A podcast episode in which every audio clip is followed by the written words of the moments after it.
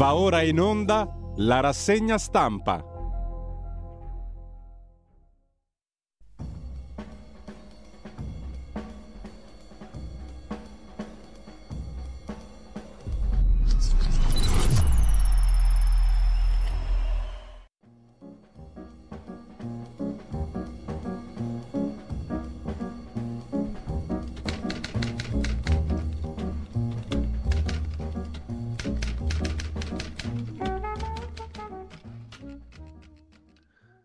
Cordiale buongiorno a tutte le ascoltatrici e a tutti gli ascoltatori da Giulio Cainarca ben trovati all'appuntamento con la rassegna stampa. È lunedì 8 gennaio, sono le 7.31. Vi ricordo il sito di Radio Libertà, radiolibertà.net, la pagina Facebook di Radio Libertà per avere il palinsesto di giornata sott'occhio. Come di consueto, vediamo subito le notizie partendo dall'agenzia ANSA di stamani. Oppenheimer e Poor Things trionfano ai Golden Globe, l'italiano Garrone battuto dall'altro film Anatomia di una caduta. Barbie, il blockbuster del 2023. Nolan, miglior regista. E questo è il titolo di apertura dell'agenzia ANSA. A proposito di altre questioni che hanno tenuto banco in questi giorni, Elon Musk è un drogato perso, le droghe di Elon Musk preoccupano i vertici di Tesla e di SpaceX dopo la denuncia del Wall Street Journal, variamente ripresa dai quotidiani di oggi, come vedremo. Bimba palestinese uccisa in Cisgiordania, il secondo titolo dell'agenzia ANSA in questo momento. Rai da Gaza muoiono anche tre reporter e sempre dall'agenzia ANSA oggi rientrano a scuola oltre 7 milioni di studenti, riprendono le lezioni e la questione ucraina. L'Ucraina teme Orban, il premier ungherese, ai vertici dell'Unione Europea con l'uscita di Michel. Non è escluso o comunque è possibile che Orban prenda il posto di Michel alla presidenza del Consiglio dell'Unione Europea.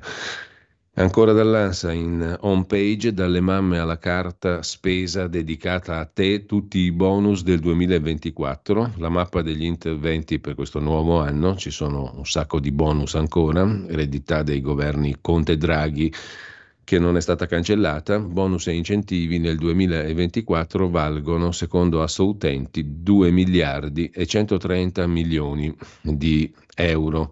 Report, ieri sera su Rai 3 si è occupato del caso Moro, ci sono gli inglesi, i servizi segreti, e mh, qualche cianfrusaglia relativa alla vecchia Repubblica Sociale Italiana, cioè i fascistoni di una volta dietro la vicenda Moro. Cossiga oltretutto seppe che Moro era morto prima del ritrovamento, ma questo lo vedremo dopo con una intervista sul quotidiano nazionale l'ex presidente di una delle tante commissioni parlamentari di inchiesta sulla vicenda Moro. Nel frattempo Mattarella nell'anniversario del tricolore, inteso come la bandiera, ha detto che siamo orgogliosi del tricolore che è patrimonio di storia e di cultura, ha detto il presidente della Repubblica italiana. Lo sport, il calcio e il dominio del Milan sull'Empoli in apertura sull'agenzia ANSA di stamani e poi, per quanto concerne la pagina di politica, oltre al tricolore, a Calarenzia, a commemorazioni presenti anche i saluti romani e tutto il resto dell'armamentario um, tardofascista, pseudofascista, parafascista. Con questo lasciamo la prima pagina dell'agenzia ANSA. C'è una notizia dalla DN Kronos, ma poi la rivedremo appunto presa dai giornali di oggi su Elon Musk che si droga come un pazzo, bufera sul patron di X e di Tesla, feste con l'LSD, con la chetamina, con la cocaina. Magari qualcuno farà mm, sparire le tracce, diciamo così, del cordialissimo recente incontro con le autorità governative italiane, qualcuno del governo italiano. Comunque, al di là di questo, la rivelazione del Wall Street Journal tra le droghe usate in diversi parti in giro per il mondo ci sarebbero anche funghi allucinogeni e ecstasy. I manager di Tesla e SpaceX preoccupati. Probabilmente la storia è uscita per un tentativo di takeover, diciamo così, cioè per buttare giù Musk dalla poltrona numero uno delle sue aziende. Comunque Elon Musk è finito nella bufera, avrebbe assunto droghe illegali, sarebbe apparso drogato in diverse feste in giro per il mondo. Lo ha rivelato il Wall Street Journal, raccontando che l'uomo più ricco del mondo ha fatto uso di LSD a un party a casa sua a Los Angeles nel 2018, cioè ormai sei anni fa. Preso funghi allucinogeni a un evento in Messico nel 19, assunto ketamina insieme al fratello Kimball Musk a una festa a Miami nel 21. Anche in precedenza Musk era finito al centro di polemiche per aver fumato marijuana in pubblico, scrive L'agenzia ANSA. Noi andiamo a vedere adesso le prime pagine dei quotidiani di oggi. Il Corriere della Sera apre con taglio alto, non è il titolo principale, ma subito sotto la testata, il generale Vannacci, quasi politico, un tour agitato in giro per l'Italia, ma la gente sta con me, dice il generale. Vannacci, l'apertura principale, però meglio il titolo d'apertura del Corriere di oggi è su Gaza, l'allarme degli Stati Uniti, Ancora bombe sulla striscia, morti tre giornalisti e Israele fa sapere Hamas al nord è smantellata. Il segretario di Stato, il ministro degli esteri americano Tony Blinken dice che bisogna proteggere i civili, una bimba è stata uccisa in Cisgiordania, Israele dice per errore.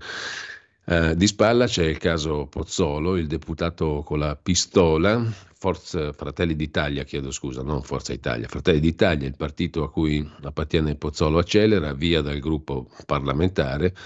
La destra vuole recuperare anche Gramsci, è il ministro della cultura San Giuliano che ha proposto di recuperare e di omaggiare la figura di Antonio Gramsci. Uh, e, mh, mentre Sabino Cassese si occupa di sanità malata, i motivi della crisi della sanità nell'articolo di fondo del Corriere della Sera di oggi. I sondaggi dicono, scrive il professor Cassese, che gli italiani sono molto più preoccupati delle prestazioni della sanità rispetto all'anno scorso. Si susseguono voci inquiete, la sanità è dimenticata, più che un servizio c'è un disservizio sanitario nazionale. Il sistema sanitario è molto malato o addirittura morto. Anche chi ritiene che il nostro servizio sanitario sia tra i migliori al mondo non ignora che era una volta un fiore all'occhiello del paese, mentre ora mostra segni di una malattia che ha attirato al suo capezzale molti medici e numerosi studiosi. Il Servizio Sanitario Nazionale, insieme col sistema scolastico, costituisce uno dei maggiori successi della storia repubblicana, scrive Cassese. L'idea è figlia di un liberale inglese che lavorò a stretto contatto con i laburisti, Lord Beveridge. Il suo piano, che prende il suo nome, il piano Beveridge, è del 1942. Era fondato sulla libertà dal bisogno. Molti identificano nel piano Beveridge la nascita del cosiddetto welfare state, dello Stato sociale assistenziale. Dell'idea si impadronì la cultura socialista negli anni 60. Nel piano economico approvato con legge del 1967 fu scritto che era necessario costituire un compiuto sistema di sicurezza sociale in comuni, province e regioni finanziato dallo Stato. Il Servizio Sanitario Nazionale doveva consentire ai cittadini di soddisfare le esigenze indispensabili per preservare e curare la propria salute. Questo obiettivo venne realizzato da una coraggiosa politica democristiana, Tina Anselmi.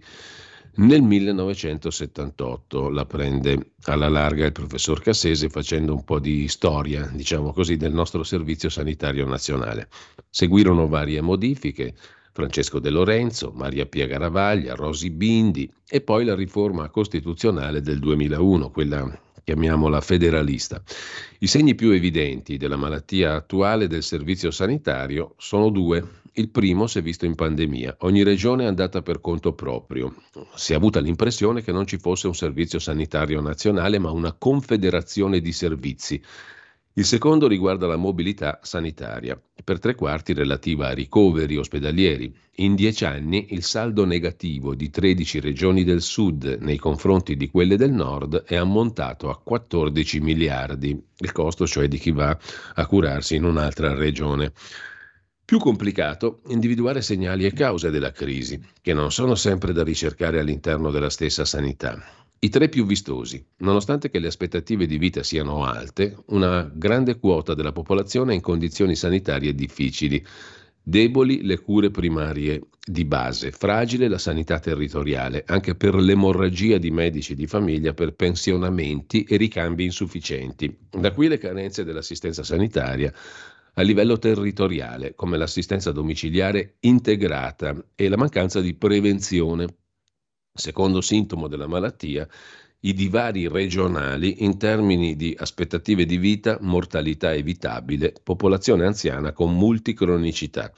Ultimo sintomo, le lunghe liste di attesa e l'incapacità del servizio di di affrontare le trasformazioni tecnologiche della medicina a ridurre sprechi e inefficienze. Il Servizio Sanitario Nazionale, prosegue il professor Cassese, è uno dei maggiori datori di lavoro nel nostro paese. La sanità ha 670.000 dipendenti, diminuiti negli ultimi tempi. Olanda, Finlandia, Danimarca, Svezia Norvegia hanno il doppio del personale rispetto alla popolazione di quello italiano mentre il numero dei medici italiani è in linea con i dati dell'Ocse. Quello degli infermieri invece è più basso. Dobbiamo preoccuparci anche di un'altra cosa. L'età media dei medici è quasi raddoppiata negli ultimi vent'anni. La spesa, la spesa sanitaria, analizza ancora il professor Cassese, in Italia è inferiore alla spesa media dei paesi dell'Ocse, della Germania e Francia, e ci superano di almeno tre punti questi ultimi due paesi, Germania e Francia. L'aspetto più preoccupante è che la spesa pubblica per anno è di 130 erotti miliardi di euro, quella privata di 41,5, una parte pagata dai pazienti di tasca propria. C'è poi un forte divario di spesa per la sanità tra sud e nord, anche se questo non spiega da solo il divario dei servizi sanitari. I piani di rientro, i commissariamenti mirano al risanamento dell'equilibrio economico-finanziario, ma non incidono sull'efficienza del servizio. Secondo dati Corte dei Conti, l'incidenza della spesa sanitaria sul totale della spesa regionale era di poco superiore al 62% nel 21, crescendo negli anni, quindi più della metà dell'attività regionale riguarda la sanità. Se si considera il valore che la finanza ha per la politica e si ricorda la proliferazione dei sistemi delle spoglie introdotti nell'ultimo decennio del secolo scorso, si può immaginare quanto sia importante la sanità per le forze politiche. E quanto pericoloso il controllo della politica partitica su di essa. Nel bilancio 2024 il governo ha stanziato per la sanità 3 miliardi, non sono pochi, saranno destinati a migliorare gli stipendi del personale sanitario, ma la sanità italiana è uno dei temi che ha bisogno di un'agenda seria, realistica, un'agenda difficile, perché è difficile stabilire quanti guasti derivino da finanziamenti in calo, quanti da scarsa capacità amministrativa, quanti da interferenze politiche. Non basta, conclude Cassese, dare soldi, cioè rifinanziare la sanità, che soffre di malattie croniche. Non c'è coordinamento tra le regioni. Manca un centro robusto. Più autonomia di decisione della periferia comporta un centro che monitora, consiglia, suggerisce. Nella sanità si intrecciano la rete che chiede collaborazione e l'autonomia che spinge a far da soli. C'è bisogno che le regioni dispongano di indicatori, superando le diversità nella tenuta dei conti. Questo vuol dire più finanziamenti, ma anche riforma e buona manutenzione, sviluppo e diffusione della cultura dell'organizzazione sanitaria.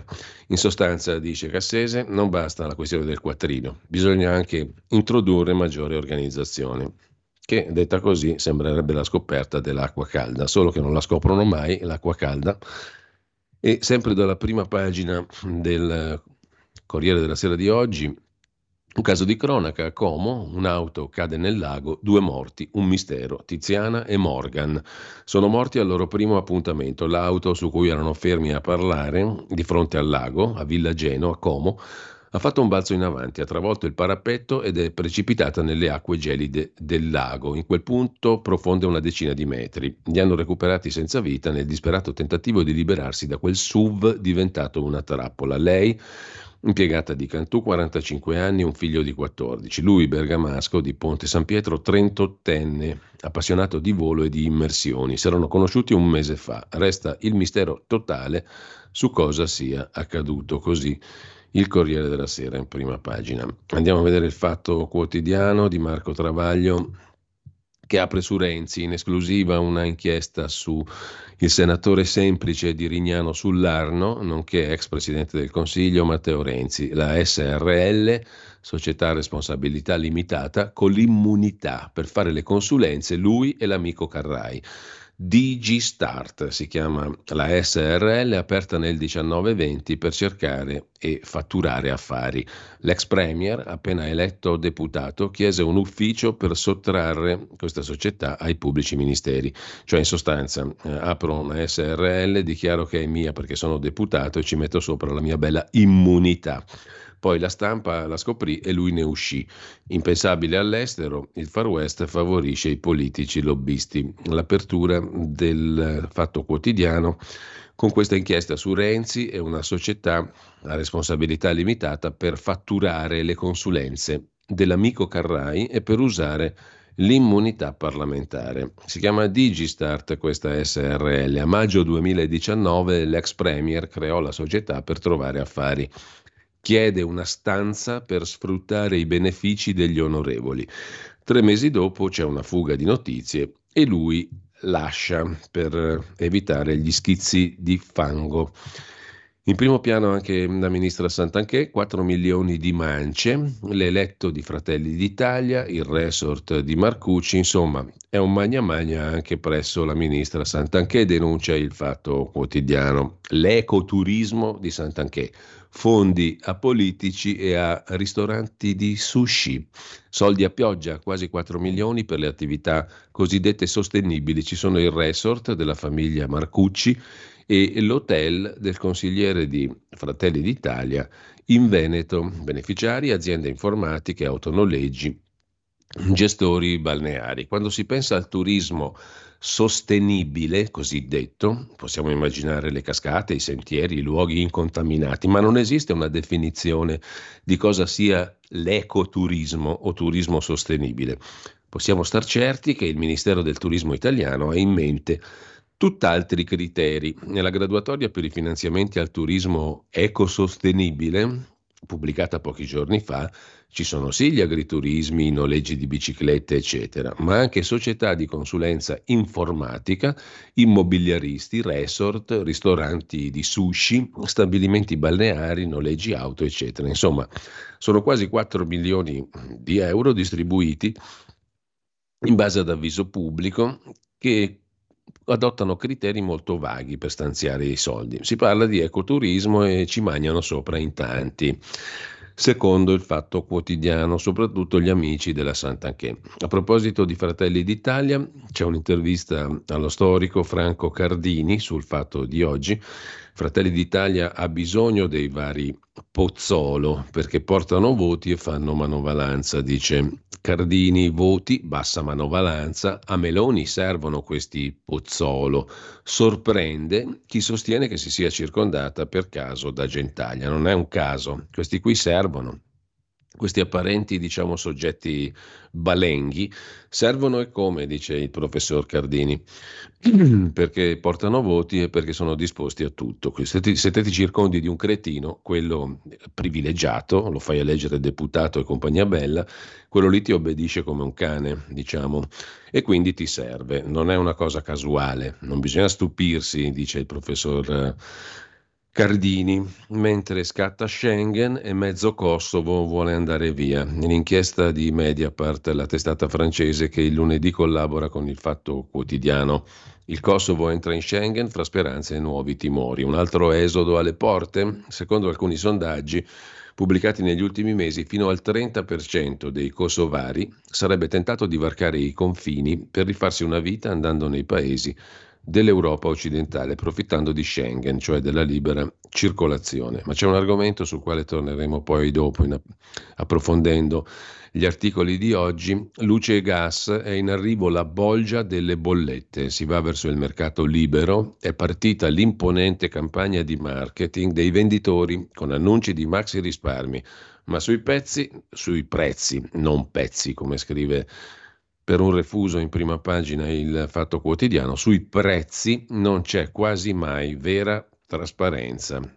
Sarà una bella botta, quanto ci fregheranno lo scopriremo soltanto quando arriverà la bolletta.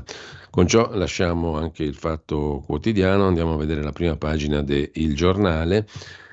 L'apertura, il titolo principale, le carte dei mestatori, un assalto scomposto naturalmente contro il governo ottimo e massimo, dalle inchieste flop del Fatto Quotidiano e di Report ai commenti politici, post politici del giudice che valuterà degni per i suoi attacchi al governo. Tutti a interrogarsi su a chi si riferiva Giorgia Meloni quando nella conferenza stampa ha accennato a quelli che ancora vogliono dare le carte, nonostante non ne abbiano titolo. Fuori i nomi, dicono dall'opposizione Schlein e Conte, sono loro i primi della lista secretata della Presidente del Consiglio. Per sapere qualche nome non occorre rovistare nei cassetti, basta leggere la cronaca. Uno che voleva dare le carte truccate è Marcello Degni, magistrato della Corte dei Conti, beccato a tifare contro l'approvazione del bilancio dello Stato per fare sbavare la maggioranza, ma più in generale i mestatori chi sono? Quelli che resistono contro il governo sgradito, il magistrato per esempio Degni, quello della Corte dei Conti, che però sarà giudicato da un altro magistrato che insultava Renzi sui social media. Il caso del consigliere ribelle della Corte dei Conti, Degni, sarà valutato da un altro magistrato che si chiama Tommaso Miele, il quale ha fatto parlare di sé per gli attacchi a Renzi e le lodi ai 5 Stelle. Poi ha negato tutto e si è giustificato così. Lasciavo l'iPad in giro, lo usava qualcun altro, non ero io. Cioè le mie lodi ai 5 Stelle, gli attacchi a Renzi me li ha scritti qualcun altro sul mio iPad. Pensate un po' che roba. Sarà fra i componenti del CSM interno che dovrà valutare il magistrato della Corte dei Conti che attaccava il governo. In prima pagina sul giornale poi Michel che pensa alle europee e Orban va verso il Consiglio dell'Unione Europea. La notizia che abbiamo mm, visto prima, ovvero mm, il presidente del Consiglio europeo Michel si candida in Belgio e fino a nuova elezione al suo posto c'è il premier dell'Ungheria che non è certo ben visto dagli europeisti ortodossi. E sempre dalla prima pagina del giornale, il vice direttore Osvaldo De Paolini si occupa di poteri forti bancari, in questo caso la nuova galassia bancaria tra fondazioni e casse di risparmio. Tutto dipenderà dalla scelta dell'ex ministro, peraltro Francesco Profumo, anche rettore dell'Università di Torino, tra qualche settimana. Attualmente Profumo è presidente dell'ACRI, l'Associazione delle Casse di Risparmio. Dovrà decidere se anticipare di un anno l'addio alla guida dell'Associazione delle Fondazioni Bancarie e accettare la proposta di Giuseppe Guzzetti di assumere nella primavera del 25 la presidenza di Intesa San Paolo, in successione con Gianmaria Grospietro che scade, oppure lasciar correre le cose secondo il loro verso, completando il mandato al vertice dell'ACRI. Sembrano robe per iniziati, ma nell'estrema sintesi nasce una nuova galassia di poteri forti tra banche, fondazioni e casse, sottolinea De Paolini. Con l'ipotesi di profumo al vertice di Intesa San Paolo scattano le manovre sui rinnovi delle cariche più sensibili. E le facce, peraltro, sono sempre le stesse, quelle dei banchieri italiani top.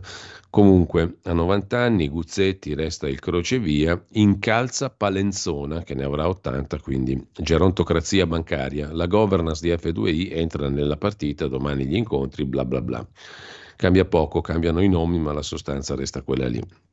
Dopodiché il giornale decide di mettere in grande rilievo, in prima pagina, le accuse del Wall Street Journal contro Elon Musk, imprenditore stupefacente, fa ampio du- uso di droghe pesanti, scrive il giornale in prima pagina, pagina 17. L'articolo ripreso dal Wall Street Journal, LSD, Wall Street Journal, vale a dire i poteri finanziari, mettiamola così, di destra americani, LSD, cocaina di destra, destra fino a un certo punto, ma comunque qualcuno anzi dice, siccome Musk simpatizza per Trump, fanno fuori anche lui. Comunque LSD, cocaina, ketamina, Musk è un drogato, i manager sono spaventati dagli abusi degli stupefacenti da parte del miliardario, il suo legale però dice test mai falliti. Il Wall Street Journal in un lungo articolo ha raccontato le abitudini di Elon Musk e i timori che spaventano i dirigenti delle sue aziende. Musk e i suoi sostenitori offrono spiegazioni per le sue uscite provocatorie, spesso discutibili, ossia che sarebbero un'espressione della sua creatività il risultato invece, secondo altri, dei suoi problemi di salute mentale e le conseguenze di stress e mancanza di sonno. Negli ultimi anni alcuni dirigenti e membri del consiglio di amministrazione delle società di Elon Musk, l'uomo più ricco del mondo, e altre persone a lui vicine, si sono preoccupate per un altro aspetto del suo comportamento, cioè l'ampio uso di droghe varie, un vizio che potrebbe avere conseguenze importanti anche per le sei aziende e i miliardi di asset che supervisiona. Verrebbe da dire però se si droga da anni ed è diventato il numero uno del mondo, o vuol dire che i numeri uno sono tutti dei malati di mente, drogati, pazzi, sderenati, oppure che la droga fa benissimo, le droghe fanno benissimo, perché è diventato l'uomo più ricco del mondo. Comunque c'è anche un altro personaggio in prima pagina sul giornale, vale a dire Chiara Ferragni, come ha fatto una semplice studentessa universitaria della Bocconi a diventare una delle più note fashion blogger del mondo. Gli stratagemmi sono molti, le foto postate coi figli, account fantasma usati per indirizzare il dibattito sotto ai suoi post, insomma il matrimonio, la causa LGBT, tutti i trucchi di Chiara Ferragni per diventare famosa. C'è riuscita, brava. Con ciò lasciamo anche la prima pagina del giornale andiamo a vedere l'apertura del Mattino di Napoli. Sul Mattino di Napoli ci sono un paio di notizie locali, ma che hanno un peso anche un po' più che locale, in cella da 20 mesi per un'estorsione da 2 euro a Napoli. Voi direte a Napoli ci saranno ben altri problemi. Da qualche secoletto impera un potere alternativo allo Stato che si chiama Camorra, ma se sei un ragazzo nigeriano ti puoi fare 20 mesi anche per un'estorsione da 2 euro, un parcheggio. Da 20 mesi, racconta Giuseppe Grimaldi sul mattino, un ragazzo nigeriano è costretto a vivere dietro le sbarre del carcere di Poggio Reale a Napoli in attesa di sentenza nel processo d'appello. 20 mesi, quasi due anni, 608 giorni. Kelvin Egubor, 25enne, sbarcato da minorenne non accompagnato in Italia dalle coste libiche, è stato arrestato il giorno in cui si è improvvisato parcheggiatore e chiedendo a un automobilista 2 euro per guardargli la macchina. Intanto, sul fronte giustizia, misure all'interno del PNRR. E poi la sanità. Negli ospedali della Campania non solo aggressioni, mancano anche i medici. Servono almeno 2.000 medici. Il Servizio Sanitario Campano tiene la rotta da almeno 10 anni viaggiando con un saldo di personale negativo rispetto agli standard. Mancano all'appello da 10 a 13 mila unità nelle corsie campane, di cui circa 2 mila medici, il resto tra infermieri, l'80%, dirigenza sanitaria, tecnici. La regione ne può assumere non più di 2 mila rispetto al 2023, scrive il mattino. Il tempo di Roma apre invece con la politica politicante e con Ellie Schlein. Stai serena, segretaria per caso, scrive il quotidiano romano. Alla leader del PD già in difficoltà scoppia anche la grana Renzi. Gianni lo vuole a Firenze, lei no. Dalla sfida in tv con Meloni alle europee e alle regionali, Schlein rischia il posto. Eh, ritorna sui giornali del gruppo Angelucci Gianluigi Paragone, qualcuno lo dà anche come prossimo candidato alle europee, dopo aver attraversato, essere stato direttore della Padania, prima simpatizzava a sinistra, poi a destra, poi 5 Stelle, poi pa- prima Padania, poi 5 Stelle, poi si è tirato fuori, si è novaxato, ha fatto il suo movimento si è denovaxato e si è demovimentizzato e adesso qualcuno dice lo ricandidano chi avrà il coraggio lo ricandida alle europee prossime venture, forse in Fratelli d'Italia. Si vedrà, intanto fa il commentatore per il tempo di Roma. In primo piano sul tempo anche il caso Mollicone, per attaccare il governo inventano una legge che non c'è. Un deputato di Fratelli d'Italia voleva censurare la stampa italiana, ma lui non ha mai fatto nessuna proposta di legge. Gliel'hanno attribuita per dire che Fratelli d'Italia vuol mettere un altro bavaglio sul bavaglio. Su quello però, per far rima, sul bavaglio sul bavaglio ha ragione il direttore Travaglio, il quale ha detto che il bavaglio molti giornalisti ce l'hanno già incorporato, non c'è bisogno di nessuna legge per mettere il bavaglio ai giornalisti che ce l'hanno già. Appena superano l'esame da giornalista hanno il bavaglio, anzi prima, per superarlo devi averlo già il bavaglio, se no non superi neanche l'esame da giornalista, se è una battuta naturalmente perché abbiamo la stampa più bella e libera del mondo. Con un'ultima notizia, poi andiamo in pausa. All'Esquilino rivolta anti-clochard, i cittadini romani del quartiere Esquilino scendono in piazza contro i clochard, ovvero i barboni vagabondi che assediano Piazza Vittorio. Tra accampamenti, droga, ubriachi, le arcate dei palazzi sono diventate delle latrine, dei cessi a cielo aperto, anche perché sempre più spesso vengono usate come toilette dai senza tetto della zona. I residenti, furiosi, li hanno affrontati ieri. Se non si interviene, denunceremo il comune di Roma, dicono i residenti dell'Esquilino contro senza tetto che bivaccano, si drogano, usano i portici come latrine. Con questo andiamo in eh, pausa e poi dopo la piccola pausa sentiamo anche il primo dei brani musicali di oggi. Adesso vi recupero il calendario musicale che tiene conto anche del weekend, perché il 6 gennaio 1868, un ascoltatore l'aveva richiamato l'altro giorno, nasce Vittorio Monti, compositore italiano a Napoli, all'epoca ancora Regno d'Italia, nel 1922, il 6 gennaio muore, morirà, sempre Regno d'Italia. 6 gennaio 1868, Vittorio Monti Qui la sua celeberrima Sarda, un, un canto zigano eh, interpretato eh, dal violinista ungherese Lakatos che combina musica jazz classica e rom ungherese. Buon ascolto.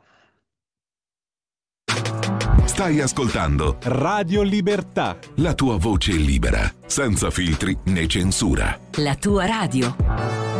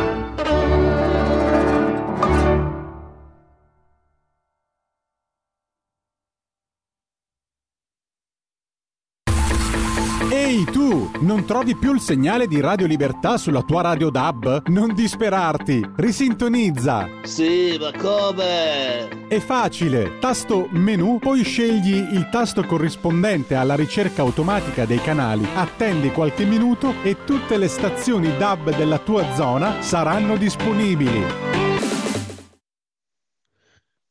Rieccoci in onda, eravamo alla prima pagina del Tempo di Roma e ci spostiamo su Repubblica. Repubblica mette in apertura l'allarme truffe sul PNRR, sui piani nazionali di riprese e di resilienze, se li usiamo al plurale pesano di più. Richiamo urgente della Ragioneria Generale dello Stato ai ministeri e agli enti locali. Siccome c'è tanto bel soldo in circolazione, flusso ingente di denaro, scrive Repubblica, servono regole stringenti sui lavori, se no scatta il magna magna, la truffa. Il presidente dell'autority anticorruzione Busia, un cognome un programma, dice che i controlli sono l'unico antidoto alle frodi. Tagliarli non riduce i tempi, capito governo? Sulle regionali Fratelli d'Italia dice no alla Lega sul bis di Solinas in Sardegna Alleanza al rischio. E poi c'è un bellissimo vocabolo che ha un suono molto bello, perennemente di attualità, il mincul pop. È ciò che il cittadino dice ogni volta che deve pagare le tasse. Mincul pop. In realtà il Ministero della Cultura Popolare, fassista, fassistissimo, c'è voglia di mincul pop, scrive Carmelo Lopapa, abbassare la guardia, aprire le maglie, allentare le difese sulla giustizia. Sono tre modi di dire stupendi, mai sentiti prima che in Anella Repubblica in prima pagina. Ridisegnare la figura e le prerogative della Presidenza della Repubblica, ma su tutto il mincul il Ministero della Cultura Popolare, i fascisti che cercano di dettare le loro linee guida in Italia. La grande fuga dai telegiornali della RAI nel 2023 sempre meno persone guardano i telegiornali, soprattutto il TG1 e il TG2. Mentre c'è Elon Musk che fuma, si droga, fuma marijuana in un talk show del 2018, solo, solo adesso gli rimproverano qualcosa. Gatta Cicova, vuoi vedere che qui c'è qualche altra finalità, altro che l'uso illegale delle droghe di Elon Musk. Con questo lasciamo Repubblica, andiamo alla consorella torinese del gruppo Agnelli Elkan, la stampa. Conte, Conte inteso come il leader dei 5 Stelle, Giuseppe Conte, in apertura un'intervista di Annalisa Cuzzocrea dove Conte elenca tutte le bugie di Giorgia Meloni, le tasse, il PIL, la manovra bis, la stangata che arriva, il governo che ignora la questione morale, mentre il Premier, non la Premier, come scrive ignobilmente la stampa, non accoglie l'appello di Tajani sullo stop alle candidature dei vertici a Bruxelles e tira dritto, essendo fascista cosa volete che faccia? Tira dritto, no? Come il crapone una volta, come quell'uomo con la testa rasata, pelata, che governò l'Italia per quel meraviglioso ventennio. Sempre dalla prima pagina della stampa, caro sottosegretario del Mastro, scrive Ilaria Cucchi, che dice di Matteo suicida in cella, un 25enne si è ammazzato in carcere. E poi ancora Elon Musk si fa di coca, LSD e quant'altro, in questo caso il quant'altro ci sta bene. I consigli di Alessandra Ghisleri, regina dei sondaggi, su Giorgia ed Ellie Schlein in tv, Giorgia Meloni ed Ellie Schlein, il confronto, e in Polonia tra sovranisti e il Che Guevara a Tasca, ma lo vedremo dopo questo bell'articolo di approfondimento sulla Polonia, uno dei paesi emergenti, per così dire, dell'Unione Europea. E sempre dalla prima pagina della stampa di Torino, la sinistra si riduce a commentare la destra, eh, geme Alessandro De Angelis e poi Dacia Maraini che ricorda Elsa Morante, il litigio con Pasolini, la grande scrittrice. Con questo c'è anche Paul Krugman, ma il suo pezzo lo leggiamo a parte, l'economista statunitense democratico, che si occupa dei finti anti-Trump tra i repubblicani. Poi lo vediamo più in dettaglio. Dalla stampa andiamo a vedere anche la verità di Maurizio Belpietro, taglio alto Francesco Borgonovo si occupa di Michela Murgia, la sua eredità, il cyberfemminismo, una famiglia senza figli e senza parenti, ma il titolo principale è, è dedicato all'articolo scritto da Carlo Cambi. Abbiamo un problema toghe grilline la morsa del partito guidato da Giuseppe Conte. Di che cosa si tratta? L'onorevole di Fratelli d'Italia, quello con la pistola di Capodanno, Pozzolo, è finito in mano, sarà giudicato, a una PM, sarà giudicato, sarà inquisito, è inquisito da un pubblico ministero che era stata candidata con i 5 Stelle, peraltro prima di diventare magistrato. A valutare invece il magistrato della Corte dei Conti degni che ce l'ha su col governo sarà un altro magistrato, Miele, che sul web aveva insultato i precedenti governi e perciò è stato nominato dai 5 Stelle. In ballo, oltre alla Corte Costituzionale, bisogna eleggere nuovi membri, pastette giallorosse che iniziarono nel 2015, c'è anche la garanzia del giudizio. Insomma, dietro alle manovre sulla Corte Costituzionale spunta l'offensiva dei grillini che nel 2015 avevano fatto accordi sotto banco sulla Corte, senza contare che il PM del caso Pozzolo è stata candidata a 5 Stelle. Il magistrato che valuterà Degni, colpevole degli stessi tweet, è di nomina 5 Stelle. Insomma, abbiamo un problema. La politica è finita in mano ai magistrati grillini, scrive Carlo Cambi. E sempre dalla prima pagina della verità c'è anche Renzi, Giacomo Amadori se ne occupa, Giglio Magico e Banda Larga, i lobbisti passavano documenti ai cinesi del colosso Huawei. Così gli uomini di Matteo Renzi offrivano la banda larga ai cinesi della Huawei. Dall'indagine sull'avvocato Piero Amara, l'uomo che avrebbe inventato la famosa loggia Ungheria e trafficava con l'ENI, emergono i contatti e gli scambi di documenti tra i fedelissimi di Renzi e i rappresentanti del colosso delle telecomunicazioni cinese Huawei. Andrea Bacci, che era già socio del papà di Renzi, Tiziano, teneva i contatti tra Lotti, vicinissimo a Renzi, e i manager stranieri cinesi, a cui inviò il progetto del governo sulla rete in fibra ottica. Il legale, Amara, quello della loggia Ungheria, sostiene che Renzi incontrò il giudice che lo indagava per l'uso dell'aereo di Stato per andare a sciare a Courmayeur. Insomma, Giacomo Amadori ci offre un'altra puntata della Renzeide, commentato da Maurizio Belpietro. Renzi, il maestro dei complotti, adesso li vede ovunque.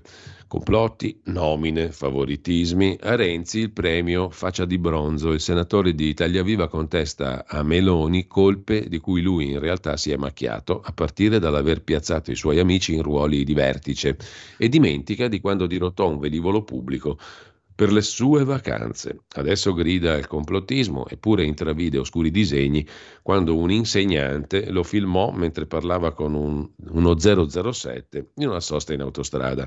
Renzi provò a ringraziare chi gli aveva prestato casa con la guida dell'Agenzia per la Cybersicurezza e il suo capo dei vigili urbani finì perfino al, al, al Consiglio di Stato. Insomma, nomine e favoritismi ne ha fatti a dismisura lui, adesso li rinfaccia agli altri.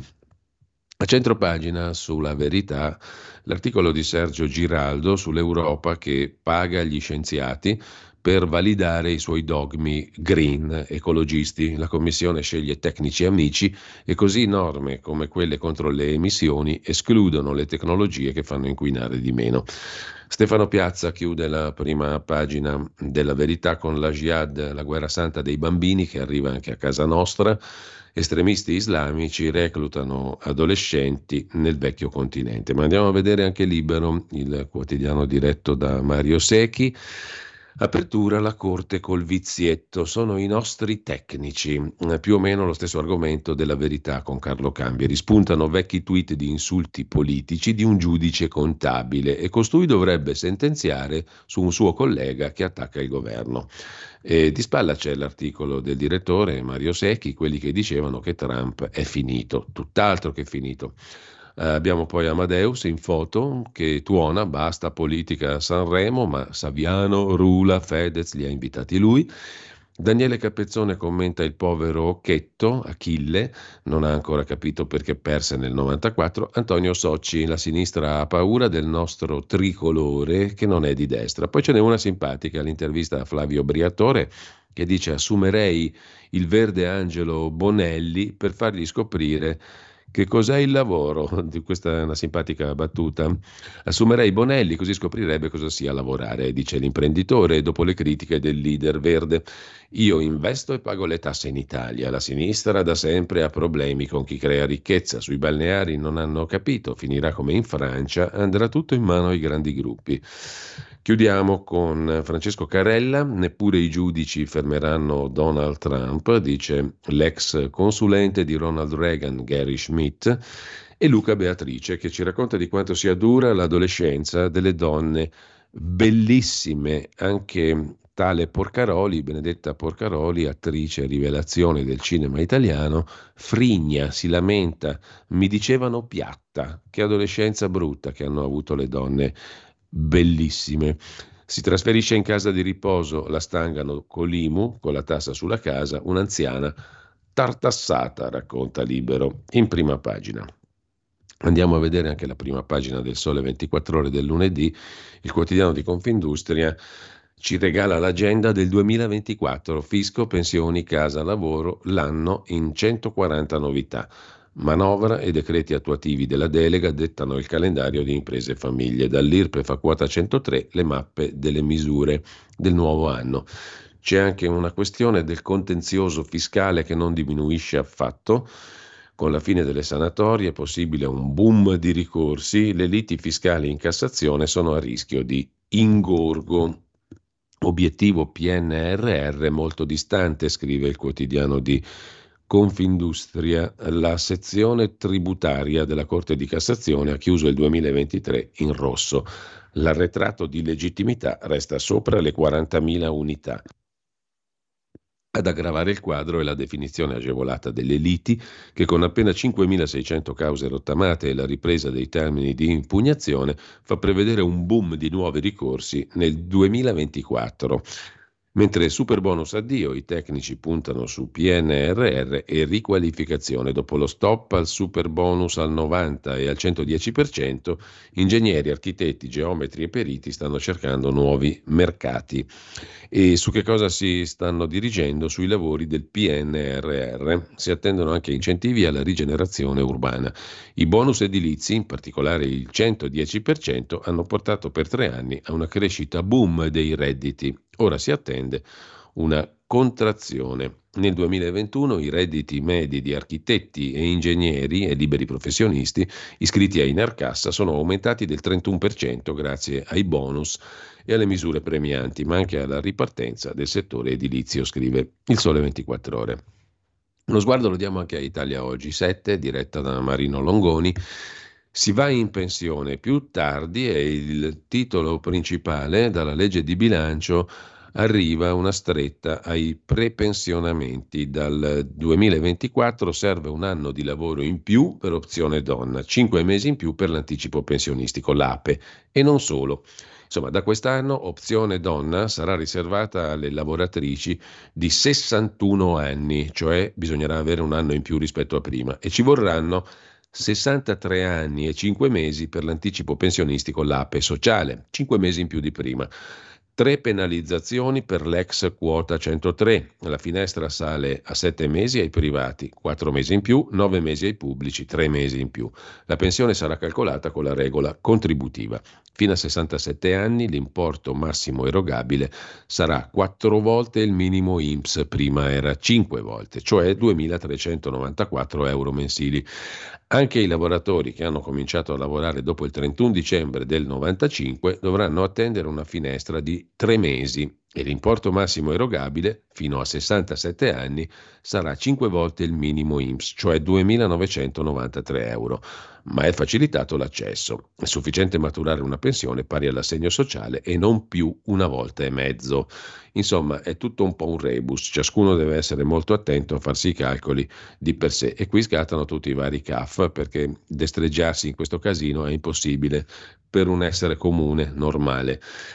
Commento del direttore Marino Longoni, resta quota 103 ma con penalità. Insomma, in pensione più tardi. Nonostante tutte le promesse del governo e le scaramucce verbali di Salvini che ha fatto fuoco e fiamme per sbarrare il passo a quota 104 e tornare a quota 103, alla fine ha prevalso la dura legge di bilancio. Non si possono spendere soldi che non ci sono e anche le regole pensionistiche si sono dovute adeguare in modo soft, con un taglia e cuci quasi invisibile ai non addetti ai lavori, ma il risultato finale è che si andrà in pensione più tardi. La legge di bilancio 2024 ha varato infatti una quota 103 rafforzata. I criteri sono diventati più restrittivi rispetto al 2023.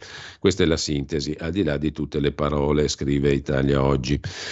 Detto questo, eh, lasciamo le prime pagine e vediamo di approfondire qualche argomento. Intanto mi pare che meriti un approfondimento una cosetta della quale non è che tutti parlino, perché non fa fino parlare di bollette della luce e del gas. È meglio parlare di altre cose più importanti, elevate, accademiche, che non toccano la tasca del popolo bue. La bolgia delle offerte, scrive invece Patrizia De Rubertis, è l'argomento di apertura del fatto, o meglio, è l'inchiesta principale del dorso economico del fatto quotidiano di oggi, a pagina 10 e a pagina 11.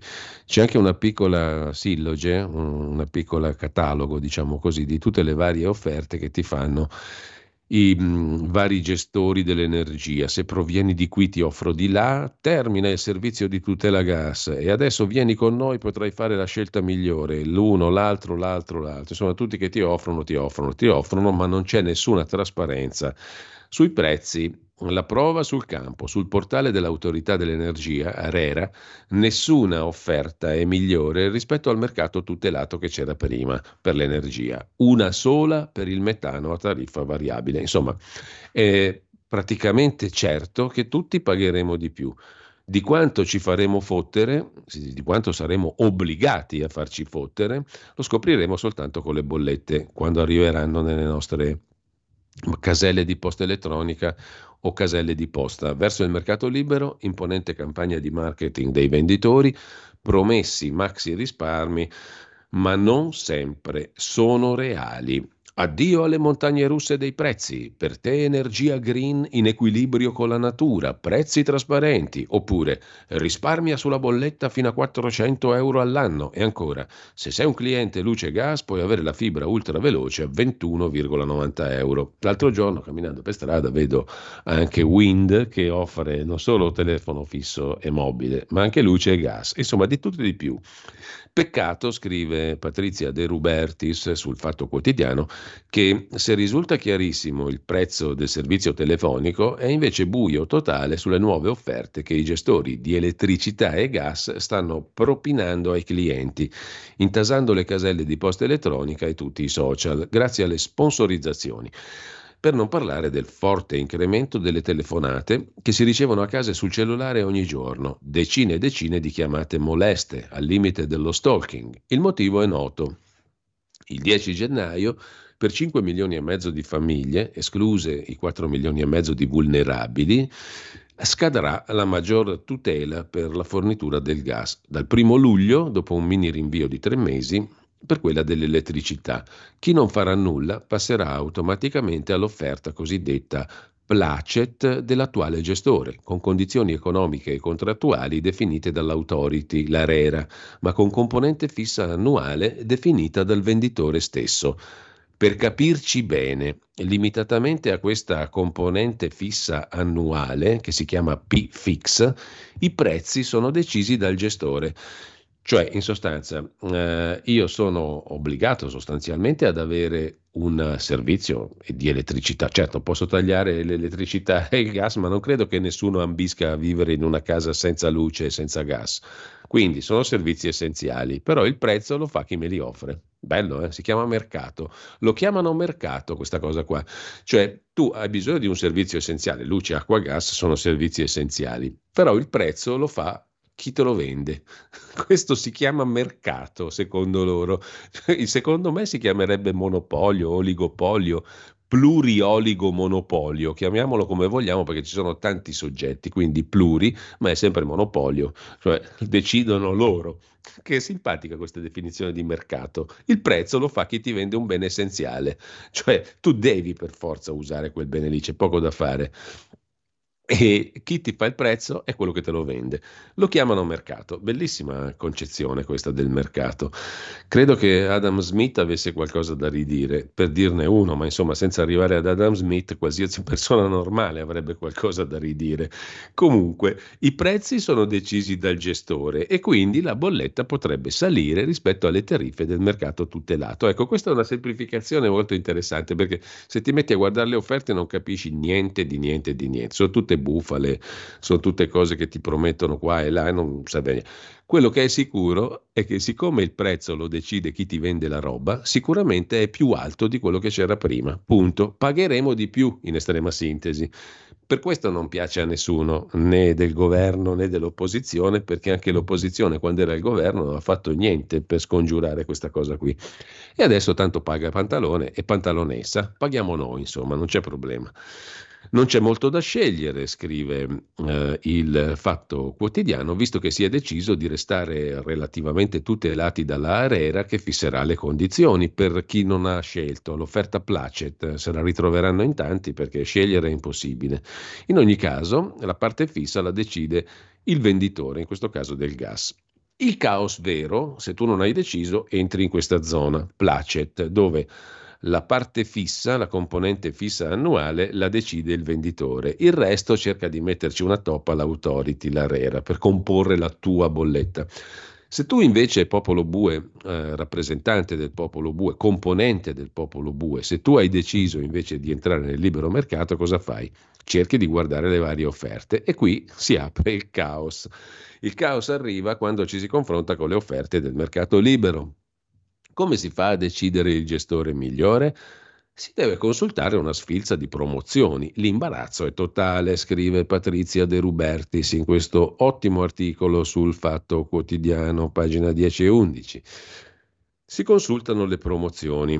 Mm, l'imbarazzo è totale non per la scelta, ma per le modalità di presentazione. Tutte queste offerte sponsorizzate si va dai big, Enel, Edison, Sorgenia, a quelli meno noti come IO Energia, a occhio e croce sarà un gestore sardo, Octopus Energy, Italia Gas e Luce, ebbene tutti hanno in comune una bella grafica, colori sgargianti per eh, accalappiare il popolo bue, mm, claim accattivanti, protagonisti ultra sorridenti, ma poi le pochissime indicazioni fornite su quanto pago sono confuse e fuorvianti. Prendiamo l'Enel, ex monopolista che ancora oggi domina l'intero mercato elettrico col 36% delle quote. Nel 2015 ha ricevuto in dono da Renzi e Calenda la liberalizzazione forzata del settore. In una delle sue sponsorizzazioni, l'Enel scrive che per i clienti che provengono dalla maggior tutela c'è uno sconto del 30% sul prezzo di listino della componente energia. Subito sotto viene riportato 12 euro al mese con i prezzi bloccati per un anno. Ma cosa vuol dire componente energia? Non si sa. Già nel 98 il linguista De Mauro rielaborò le clausole dei contratti di fornitura per rendere più fruibile il linguaggio delle bollette per conto dell'Enel. Il lavoro evidentemente non è mai stato finito. Quello che si è spinti a pensare è che sottoscrivendo quell'offerta si paghino una dozzina di euro al mese. E allora chissà se tra una fetta di Pandoro e un uovo di Pasqua l'autorità garante della concorrenza e del mercato deciderà di dedicare un po' di tempo anche a questa imponente campagna di promozione e marketing che potrebbe risultare ingannevole, promettendo risparmi allettanti, ma non sempre reali e in ogni caso difficili da capire. Al momento non c'è nessuna pratica commerciale scorretta, sarebbe meglio però monitorare vista la mole di persone coinvolte dalle offerte di oltre 700 operatori che sono in cerca di nuovi clienti, mentre i vulnerabili si ritroveranno comunque senza più protezioni. Addio mercato tutelato, il meccanismo è diabolico, scrive ancora Patrizia De Rubertis, perché uno può dire ok, però ci sono pur sempre dei tutelati, i deboli. Eh, non è così, perché c'è un meccanismo diabolico che fotterà anche loro, secondo Patrizia De Robertis sul Fatto Quotidiano. Qual è la procedura? Chi è attaccato alle macchine salvavita e i disabili devono autocertificare di far parte di categorie protette. Il percorso non è semplice neanche per loro e si spiega il perché a pagina 11 del Fatto Quotidiano di oggi. Insomma, La fregatura è per tutti, viva la democrazia da questo punto di vista. Sono le 8.30, ci fermiamo ancora un attimo, ci sono anche le previsioni del tempo e poi abbiamo anche la seconda pausa musicale di oggi che adesso vi racconto subito. Oggi lunedì 8 gennaio, ma risaliamo a ieri, 7 gennaio era il 1996 e erano ancora in pista Georgia Ira Gershwin con il loro musical Crazy for You che chiudeva allo Schubert Theater di New York dopo ben 1622 repliche. Ha vinto un sacco di premi e noi sentiamo un pezzo straordinariamente famoso, I Got Rhythm. Stai ascoltando Radio Libertà. La tua voce libera, senza filtri né censura. La tua radio.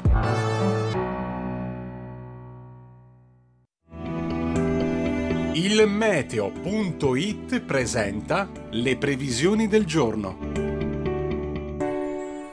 L'Italia continua ad essere avvolta in una circolazione ciclonica alimentata da correnti fredde di origine artica. Nella prima parte della giornata cieli ancora prevalentemente grigi sulla maggior parte del paese, ma precipitazioni in diminuzione, ancora presenti soprattutto sulle isole maggiori, sulle regioni adriatiche e su quelle meridionali.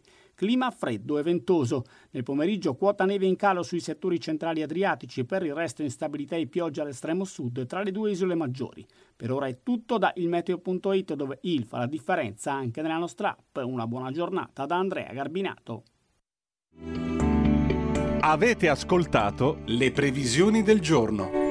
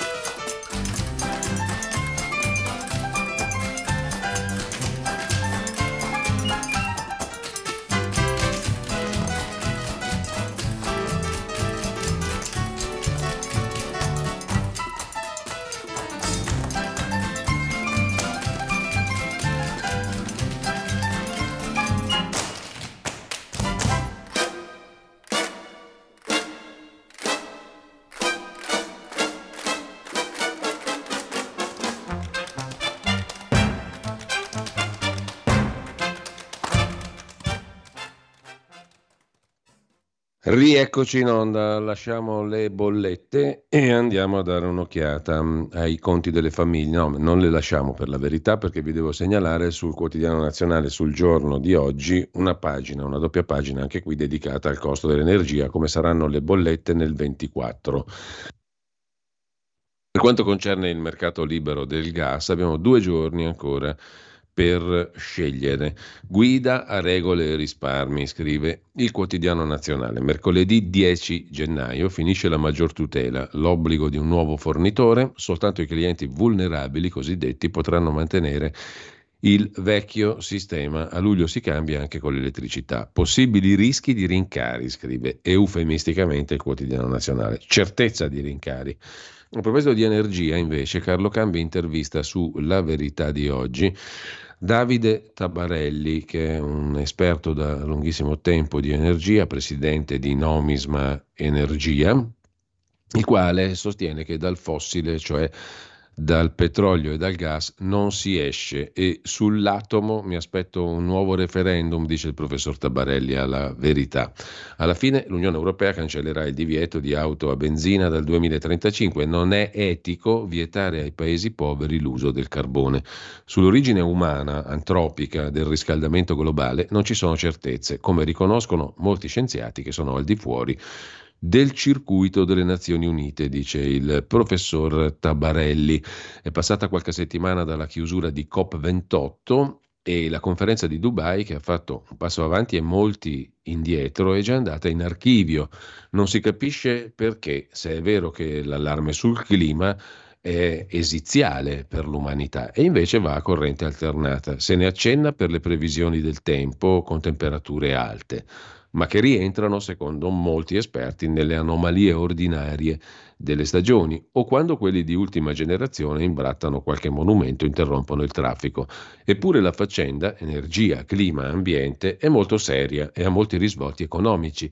A Dubai hanno sancito in sostanza che si dovranno abbandonare di là da venire i combustibili fossili, ma con una transizione ordinata, giusta, equa anche per i paesi produttori. Come dire, salvate pure l'ambiente, ma non toccate i nostri pozzi. E parte da qui la conversazione sulla verità con il professor Davide Tabarelli, presidente di Nomisma Energia. C'è invece un'altra intervista molto più godibile, diciamo così, e molto più leggera, sul, che parte dal tema energia e dalla macchina elettrica, quella di Giulia Cazzaniga, sempre sulla verità, al comico, l'attore Francesco Salvi.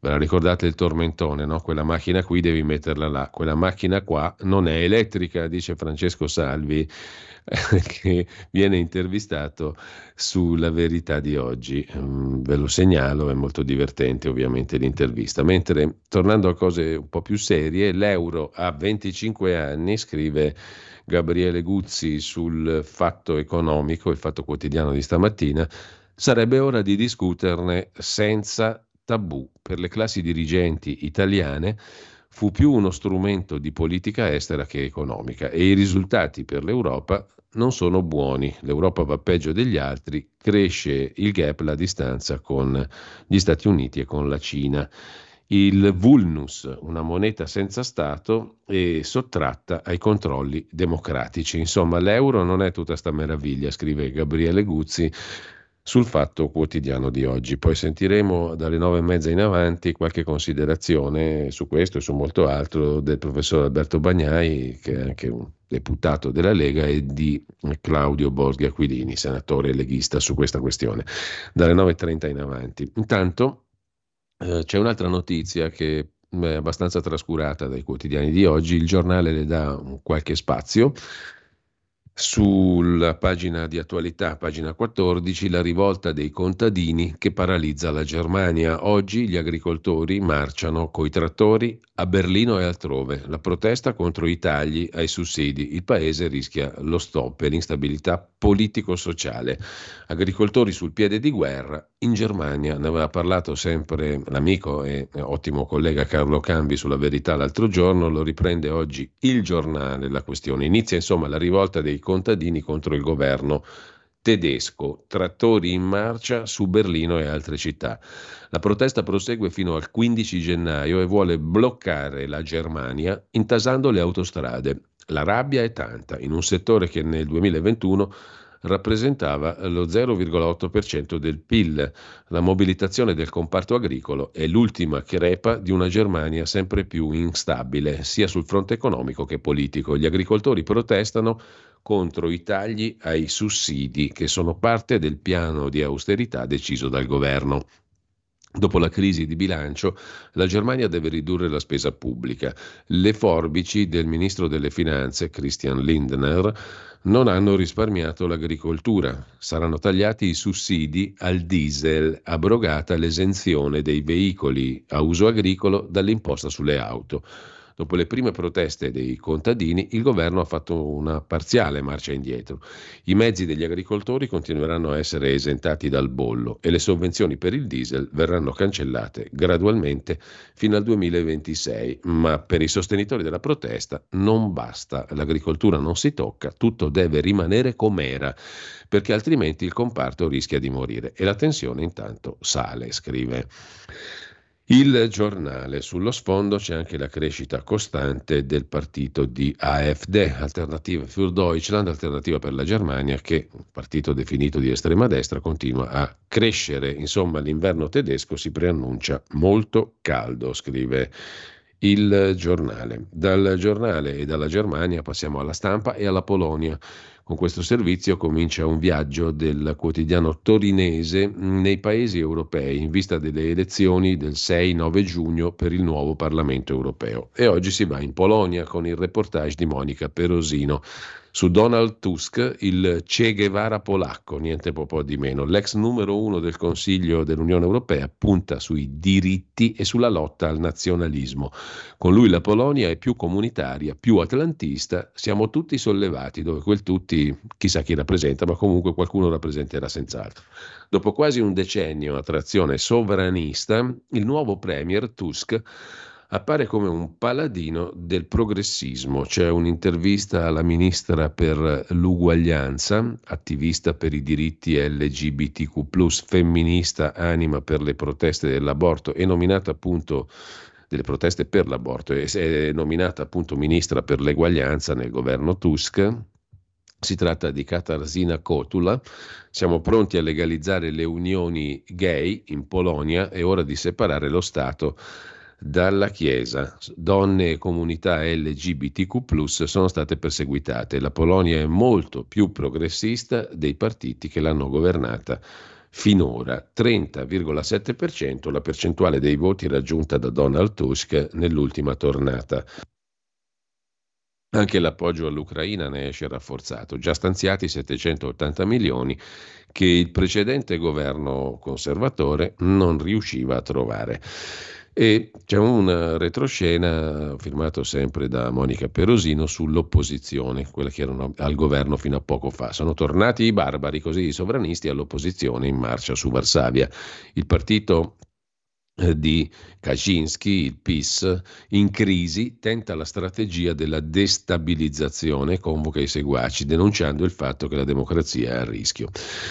Dalla Polonia torniamo all'Italia. Sul quotidiano nazionale, il quotidiano nazionale Giorno Nazione Resto del Carlino è involtolato in quattro pagine che aprono l'anno con i buoni propositi per il 2024. Tra i buoni propositi la scuola che vogliamo, con un'intervista di Viviana Ponchia a Enrico Galliano, 46enne, insegnante di italiano, storia e geografia alle scuole medie nell'istituto comprensivo di Chions in provincia di Pordenone. È uno degli studenti più amati sul web, è uno dei professori, chiedo scusa, più amati dagli studenti sul web.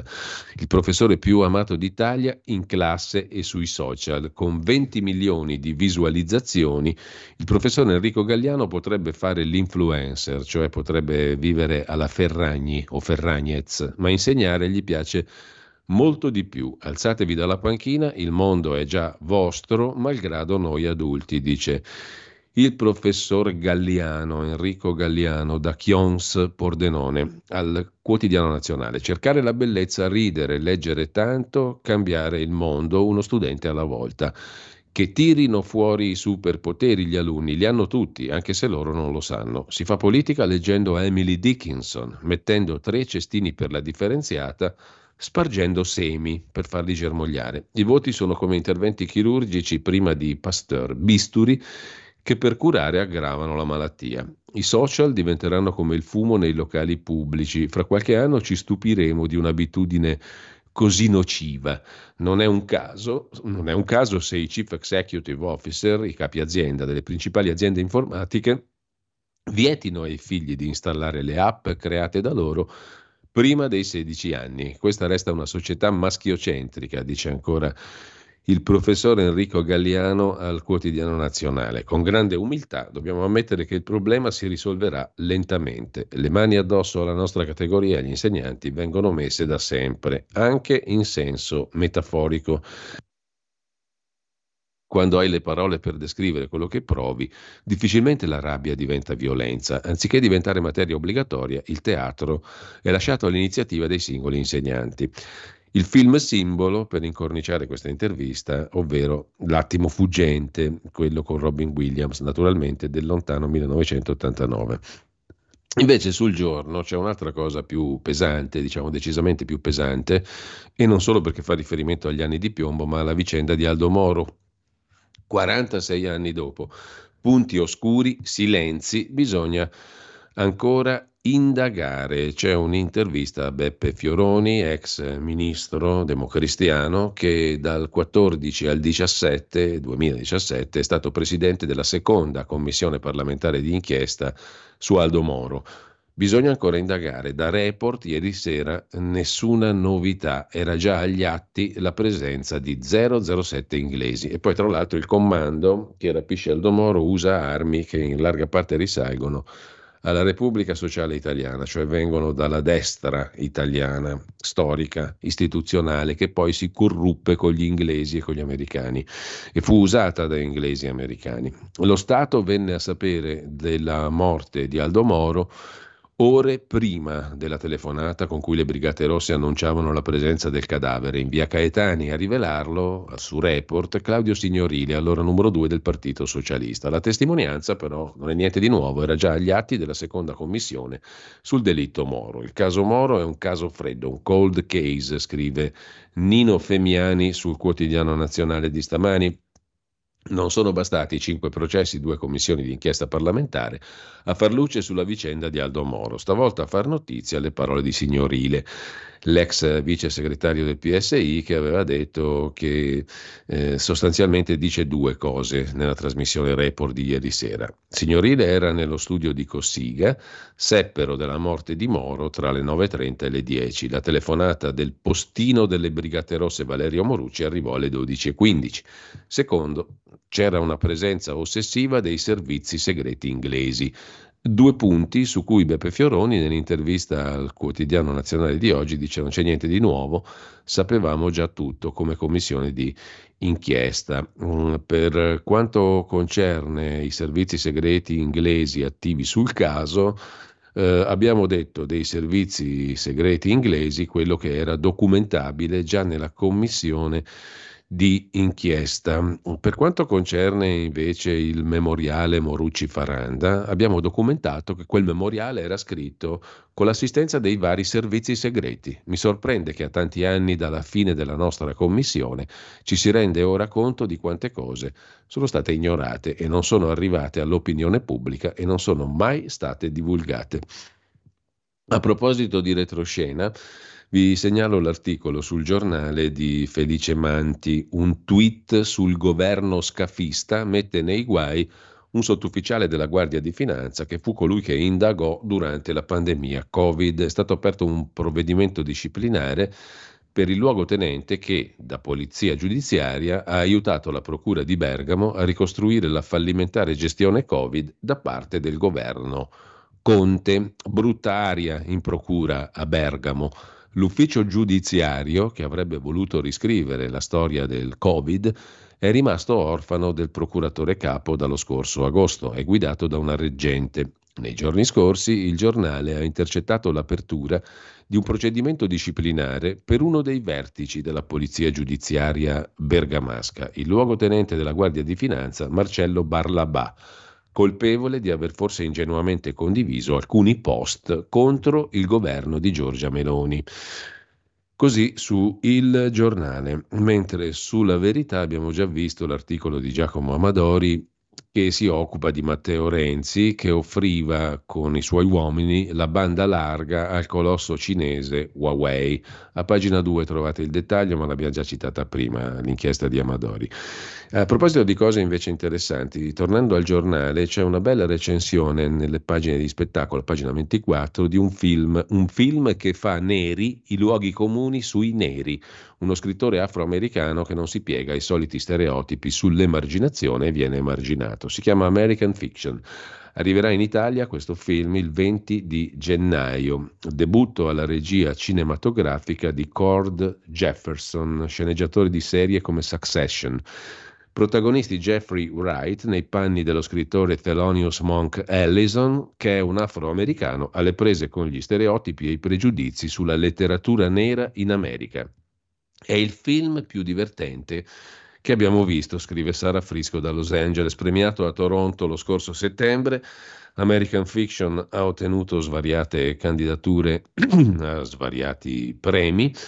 Eh, è una dramedy adattata dal romanzo Erasure di Percival Everett e racconta l'irritazione del protagonista a causa del fatto che la sua ultima opera non ha avuto successo. Tratto da un romanzo, appunto, questo film parla della questione razziale, che è diventata ormai una questione integralista. Un film che fa a pezzi o fa neri i luoghi comuni sui neri. Segnatevi sto titolo, American Fiction. A proposito di American, andiamo a pagina 13 della stampa di stamani, laddove c'è l'intervento, il pezzo tradotto dal New York Times dell'economista Paul Krugman sui finti anti-Trump.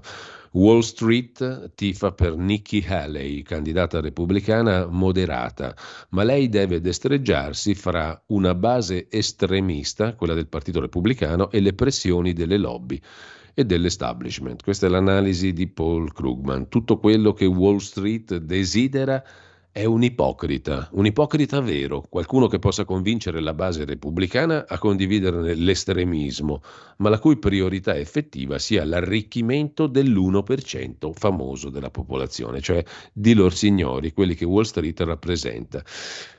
È chiedere troppo? A quanto sembra sì. Questa è la situazione del Partito Repubblicano. Wall Street tifa per Nikki Haley, che dovrebbe fregare voti a Donald Trump. Mentre, tornando alle cose domestiche, sul Corriere della Sera c'è in primo piano, pagina 6, un articolone di Marco Cremonesi e Marco Galluzzo sui sondaggi per decidere chi candidare alle europee, il Premier Meloni, eh, Salvini, Tajani che dice no alla candidatura di Giorgia Meloni, il timore di Fratelli d'Italia di vincere troppo, il che farebbe incazzare gli alleati. E non è mai troppo bello vincere troppo. Se vinci troppo, quelli che ti stanno di fianco possono cominciare a irritarsi. Sul quotidiano nazionale, il giorno Nazione, Resto del Carlino, vi segnalo invece un'intervista a pagina 2, quella alla ministra della Famiglia e della Natalità Eugenia Roccella, bisogna fare un cambio culturale perché la demografia italiana va malissimo, si continua a fare sempre meno figli, non è solo una questione economica, è una questione che colpisce tutto il mondo sviluppato. È bene che la sinistra abbia capito il tema. Su questo tema c'è anche l'intervista di Tobia De Stefano a Ettore Gotti Tedeschi, banchiere e studioso che ha dedicato diversi articoli e libri anche al tema demografico. Per salvare il pianeta dall'inquinamento bisogna fare più figli. È la tesi del professor Gotti tedeschi. Il calo demografico deprime il prodotto interno lordo. Per sostenerlo abbiamo delocalizzato la produzione in paesi con alte emissioni. La maternità cool resta un tabù, cioè rendere attraente la maternità. Non è una visione miope, è un disegno. Soltanto in Occidente l'uomo viene rappresentato come il cancro della natura. Mentre si discute anche di regionali, di candidature alle regionali, la proposta della Lega, Fratelli d'Italia nelle roccaforti rosse, cioè lasciare agli alleati la scelta nelle regioni di sinistra nel 2025, in cambio della riconferma degli uscenti. Gli uscenti di centrodestra sono Cirio in Piemonte, Marsilio in Abruzzo, Bardi in Basilicata, Solinas in Sardegna, Donatella Tesei in Umbria. C'è l'intervista su questo tema ad Andrea Crippa, deputato, vice segretario della Lega, toccherà ai leader decidere, dice il leghista Crippa, Giorgia ci pensi bene o rischiamo di perdere. In Sardegna Solinas e il Veneto dovrà restare a noi, dice Crippa. Confermiamo gli uscenti per questa tornata elettorale. Poi tra due anni si va a vincere dove siamo ancora all'opposizione. A proposito di candidati, tutti lo danno per candidato con la Lega nel centro Italia, nel collegio elettorale centro Italia per le prossime europee, c'è un pezzo su di lui sul Corriere della Sera. Si tratta naturalmente del generale Roberto Vannacci. Il pezzo è di Fabrizio Roncone. Il generale che divide, io contestato, dice lui, la gente è con me. Un'ampia fetta della società vuole sentire Ciò che dico per 40 persone che mi contestano, ce ne sono ogni volta 400 che mi applaudono, dice il Vannacci. Faccio il militare per ora, poi se cambierò idea e mi candido sarò io a comunicarlo. Ma su Vannacci scrive il Corriere della Sera, la Lega si è spaccata, il presidente della Camera Fontana ha detto no, così come Giorgetti, Zaia, Federiga il generale intanto è stato strigliato dal ministro Crosetto. Per fortuna che c'è un imprenditore che ha le idee molto chiare sulla questione invece del rilancio, no? anche Vannacci ha le idee chiare, dice la gente con me. Anche Brunello Cucinelli, mister Kashmir, dall'Umbria, dice i profitti sono eccessivi, i salari sono troppo bassi, si cresce soltanto migliorando il lavoro, dice il profeta del Kashmir, mentre eh, non sono sicuramente con Vannacci questi due coniugi di Ventimiglia che sono definiti da Nicolò Zancan sulla stampa di Torino gli angeli dei migranti a casa di una coppia a Ventimiglia che ospita i migranti respinti. Così Loredana e Filippo hanno dato finora un tetto a 600 persone. La verità è che aiutare gli altri, dicono loro, ti cura l'anima. Dice Loredana, c'è un linguaggio universale, è una cosa magica, ci siamo sempre capiti con tutti i migranti. Io sono più brava con l'accoglienza, abbiamo avuto anche 30 persone in una settimana. Filippo, il marito, quando avvicini queste donne violentate in Libia, si chiedono cosa vorrai in cambio. Non è stata una decisione solenne la nostra, è andata così, forse perché siamo stati scout. Oltre a vitto e alloggio offrono consigli. In quattro anni sono diventati quelli del furgoncino rosso. Lui raccoglie chi è in mezzo alla strada. Vi confesso che non ho letto tutto l'articolo, quindi non ho capito dove costoro trovino le risorse per questo genere di accoglienza, ma sicuramente le hanno trovate perché lo fanno. Sulla stampa di Torino va segnalato anche eh, una bella intervista, ma da leggere veramente, all'avvocato Franco Coppi, un avvocato ormai anziano, ma un monumento dell'avvocatura italiana. Il professor Franco Coppi aveva difeso anche l'ex fidanzato di Simonetta Cesaroni, ingiustamente accusato dell'omicidio di più di 30 anni fa, nel 1990. Chi ha ucciso Simonetta è un mostro, ma continuare a indagare non ha senso, dice il professor Coppi, che appunto difese l'ex fidanzato eh, e che parla delle nuove accuse contro il figlio del portiere dello stabile, Vanacore. Si sta consumando il processo più pericoloso, eh, dice l'avvocato Coppi, quello mediatico, nome, cognome, foto e tutto quanto. È totalmente inaccettabile, dice Coppi, che si vada così. Um, e il tempo non giova alle indagini, certamente. Dopo 30 anni la maggior parte dei testimoni non ci sono più. La prescrizione, la prescrittibilità andrebbe pensata pure per l'omicidio quando dopo anni non si trova la verità. Difesi Raniero Busco, il fidanzato. Ci fu tanta superficialità all'inizio del caso nella valutazione delle prove. Adesso continuare a indagare ha molto poco senso, secondo l'avvocato Coppi. Facciamo in tempo a segnalare anche il caso della Basilica di San Marco allagata. La Basilica di San Marco a Venezia ha fatto i conti con l'alta marea. L'allagamento si è verificato per il mancato posizionamento di sei paratoie in vetro nei varchi semovibili della cintura protettiva installata attorno alla basilica. Una svista nella gestione del sistema che ora dovrà essere chiarita. È diventato però un caso la basilica sott'acqua per dimenticanza o per errore. A questo punto abbiamo l'ultimo articolo da segnalare, poi facciamo una piccola pausa. L'ultimo articolo ha a che fare sul Corriere della Sera, uno su tutti, con quel drogato di Elon Musk. l'hanno scoperto solo adesso.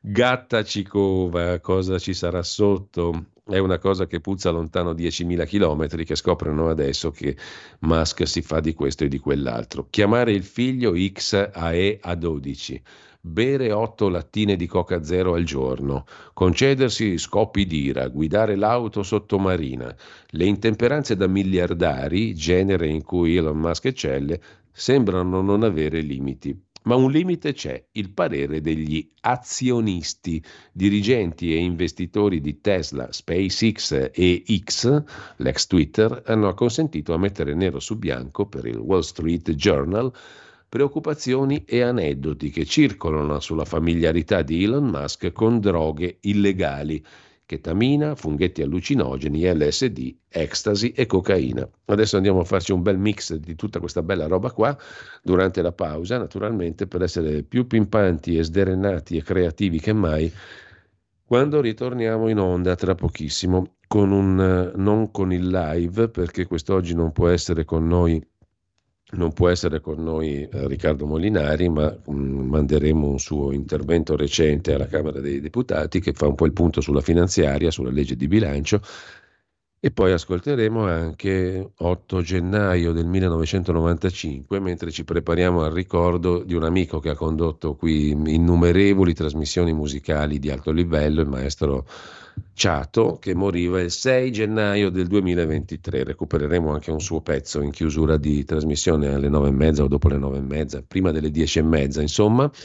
Intanto però 8 gennaio 1995 Bulli e Pupe, un altro musical che era ancora in pista in quell'anno con migliaia di repliche e sentiremo un altro pezzo famosi, gli interpreti Frank Sinatra e Dean Martin. Stai ascoltando Radio Libertà. La tua voce libera, senza filtri né censura. La tua radio.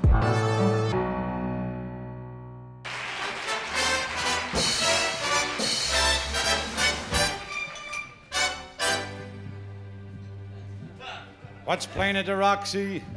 I'll tell you what's playing at the Roxy. A picture about a Minnesota man so in love with a Mississippi girl that he sacrifices everything and moves all the way to Biloxi. That's what's playing at the Roxy. What's it? What's in the Daily News? I'll tell you what's in the Daily News. Story, story about a guy who bought his wife a small ruby with what otherwise would have been his union dues. That's what's in the Daily News. What's happening all over? I'll tell you what's happening all over. Guy sitting home by television set who once used to be something of a rover. That's what's happening all over. Love is a thing that has licked him, and it looks like Nathan's another victim. When you see a guy reach for stars in the sky, you can bet that he's doing it for some doll. When you spot a John waiting out in the rain, Chances are he's insane, as only a John can be for a Jane. When you meet a gent paying all kinds of rent for a flat, they could flatten the Taj Mahal. Call it sad, call it funny, but it's better than even money. That the guy's only doing it for some doll. When you see a Joe saving half of his dough. You can bet they'll be minking it for some dough. When a bum buys wine like a bum can't afford, it's a cinch that the bum is under the thumb of some little broad. When you meet a mug lately out of the jug, and he's still lifting platinum for the raw. Call it hell, call it heaven. It's a probable 12 to 7 that the guy's only doing it for some doll, some doll, some dollar guy's only doing it for some doll.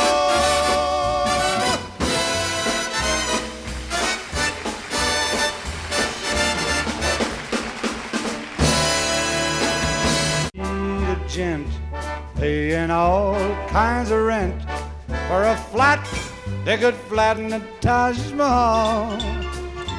Call it sad, call it funny, but it's better than even money. That the guy's only doing it for some doll. When you see a Joe saving half of his dough, you can bet they'll be minking it for some doll. When a bum buys wine like a bum can't afford, it's a cinch that the bum is under the thumb of some little broad. When you meet a mug lately out of the jug, and he's still lifting platinum for the raw. Call it hell, call it heaven.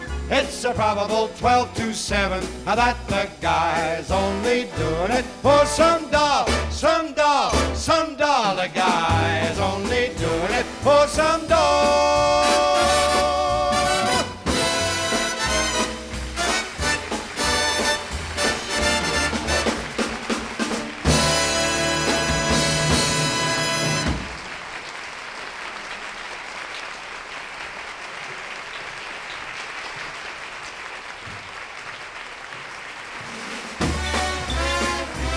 Call it hell, call it heaven. It's a probable 12 to 7 that the guy's only doing it for some some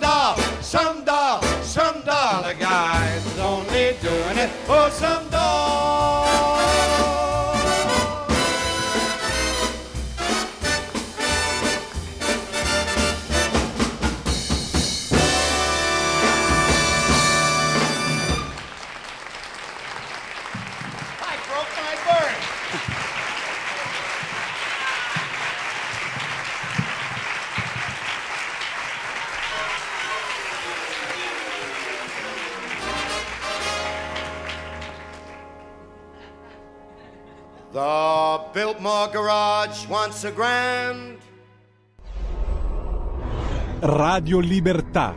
Veniamo da una lunga storia e andiamo incontro al futuro con spirito libero per ascoltare tutti e per dare voce a tutti.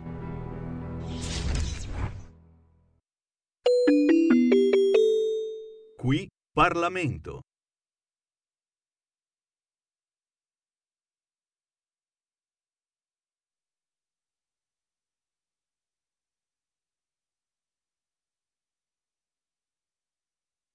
Ringraziare per il lavoro fatto il ministro Giorgetti perché con questa legge di bilancio, ovviamente tutto il resto del governo, perché con questa legge di bilancio si è perseguita una linea coerente che è quella che la Lega e la maggioranza vogliono portare avanti da inizio legislatura.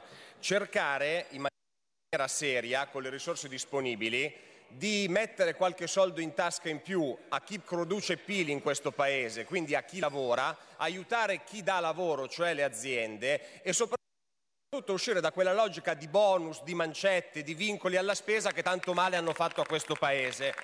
Perché riteniamo che gli italiani possano sapere benissimo, gli italiani che lavorano, come spendere i loro soldi e come utilizzare questi aiuti che arrivano dal governo. Ovviamente sempre con un occhio di riguardo per le fasce più deboli della popolazione, quelle che più di tutte hanno pagato il l'aumento dei tassi di interesse, il caro vita, la crisi, l'inflazione. E proprio per questo la parte più consistente dei fondi investiti in questa legge di bilancio va a confermare le ottime misure che già erano contenute nel decreto del primo maggio. Noi confermiamo anche per l'anno prossimo il taglio del cuneo fiscale fino a 7 punti, e cioè l'aumento in busta paga per più di 100 euro, non per una piccola platea, ma per 14 milioni di lavoratori. E quindi questa è una cosa seria e concreta che si può fare con le risorse pubbliche. Chi ci critica oggi, ricordo che quando è stato al governo ha venduto come un grande successo il taglio di due punti del cuneo fiscale, noi l'abbiamo tagliato di 7. Oltre a questo c'è poi la detassazione dei fringe benefits, oltre a questo c'è l'accorpamento delle prime due aliquote IRPEF, oltre a questo c'è la detassazione dei contributi per le lavoratrici madri. Insomma, stiamo cercando di sostenere la domanda interna utilizzando le risorse pubbliche per dare qualcosa in più a chi lavora. E io capisco che di fronte a questi dati inequivocabili eh, l'opposizione debba parlare di altro e quindi siamo stati attaccati e ci è stato detto che non siamo vicini alle categorie più deboli perché avremmo abolito il reddito di cittadinanza. E noi abbiamo sempre sostenuto invece che sul reddito di cittadinanza ci fosse un problema, che aveva funzionato come strumento di assistenza, ma certamente non aveva funzionato come strumento di avviamento al lavoro, anzi purtroppo in molti casi si era trasformato in uno strumento che in qualche modo disincentivava a lavorare. Direi che dopo qualche mese di applicazione delle riforme del reddito di cittadinanza potremmo tirare qualche somma. E dati ci dicono una cosa molto chiara, che in questo Paese quest'anno la disoccupazione è scesa al 7.3%, il miglior dato da 14 anni. I dati ci dicono che l'occupazione è salita al 61,5%, anche qui un dato record, e soprattutto che rispetto al 2019, quindi l'ultimo Carla, anno della pandemia, in Italia oggi mezzo milione di persone in più lavorano. Quindi forse, forse quella riforma qualche obiettivo l'ha decisamente, decisamente raggiunto. E la cosa più positiva è che di questi nuovi contratti di lavoro la stragrande maggioranza, cari colleghi, sono a tempo indeterminato. C'è un calo della precarietà, altro grande tema del centro-sinistra e delle opposizioni, accusare questo governo di aver precarizzato il mercato del lavoro. Mm, Ricordo che il Jobs Act l'hanno fatto Ciao, quelli che Carla. stavano da un'altra parte e che quello che abbiamo Buongiorno, fatto noi adesso non ti sento però, non c'ho maggio è l'audio. stato dare più potere alla contrattazione sindacale per definire le situazioni in cui i contratti a tempo determinato potevano essere, potevano essere realizzati. Ma del resto eh, questa narrazione è la stessa narrazione sul salario minimo. Altro argomento, altra cortina fumogena che è stata alzata, non potendo entrare nel merito dei risultati, perché quando tutte le risorse che hai le spendi per le fasce più deboli è difficile trovare argomenti, allora ci si inventa che questa maggioranza ha bocciato il salario minimo. No, cari colleghi, questa maggioranza ha approvato una proposta di salario minimo diversa dalla vostra. Questa maggioranza ritiene che il salario minimo non vada fissato per legge, ma ha dato la delega al governo per potenziare la contrattazione collettiva e per far sì che quel 3% di lavoratori che non sono coperti dai contratti collettivi abbiano come benchmark di riferimento i contratti più rappresentativi e che soprattutto i contratti pirata vengano spazzati via utilizzato come riferimento di salario minimo quelli sottoscritti dalle sigle sindacali più rappresentative. Quindi anche su questo fate una grande confusione, alzate un grande fumo, ma noi abbiamo trovato una soluzione a un problema che voi avete posto e su cui state facendo grande demagogia. Oltre a questo potremmo poi raccontare che ci sono in legge di bilancio 8 miliardi aggiuntivi per il rinnovo dei contratti pubblici, anche qui per dare più soldi a chi lavora. Ci sarà un incremento circa del 6% in busta paga l'anno prossimo per i dipendenti pubblici, c'è un investimento record sul comparto un miliardo e mezzo, di cui 100 milioni saranno destinati agli aumenti salariali per l'anno prossimo, ma soprattutto un miliardo e mezzo che ci permetterà nei prossimi dieci anni di invertire un trend che è stato portato avanti negli ultimi anni dove governavano altri e sulla sicurezza si sono fatti tagli lineari.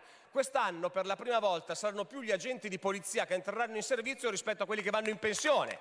Certo, non risolveremo i problemi della sicurezza creati in dieci anni in una legge di bilancio, ma c'è una prospettiva di dieci anni in cui compensare questo gap. Oltre a questo ci sarà l'assunzione di 1400 militari per potenziare strade sicure e stazioni sicure. Anche qua i tagli li ha fatti qualcun altro che oggi ci accusa di avere strade e stazioni insicure. Ne stiamo cercando di porre, di porre rimedio.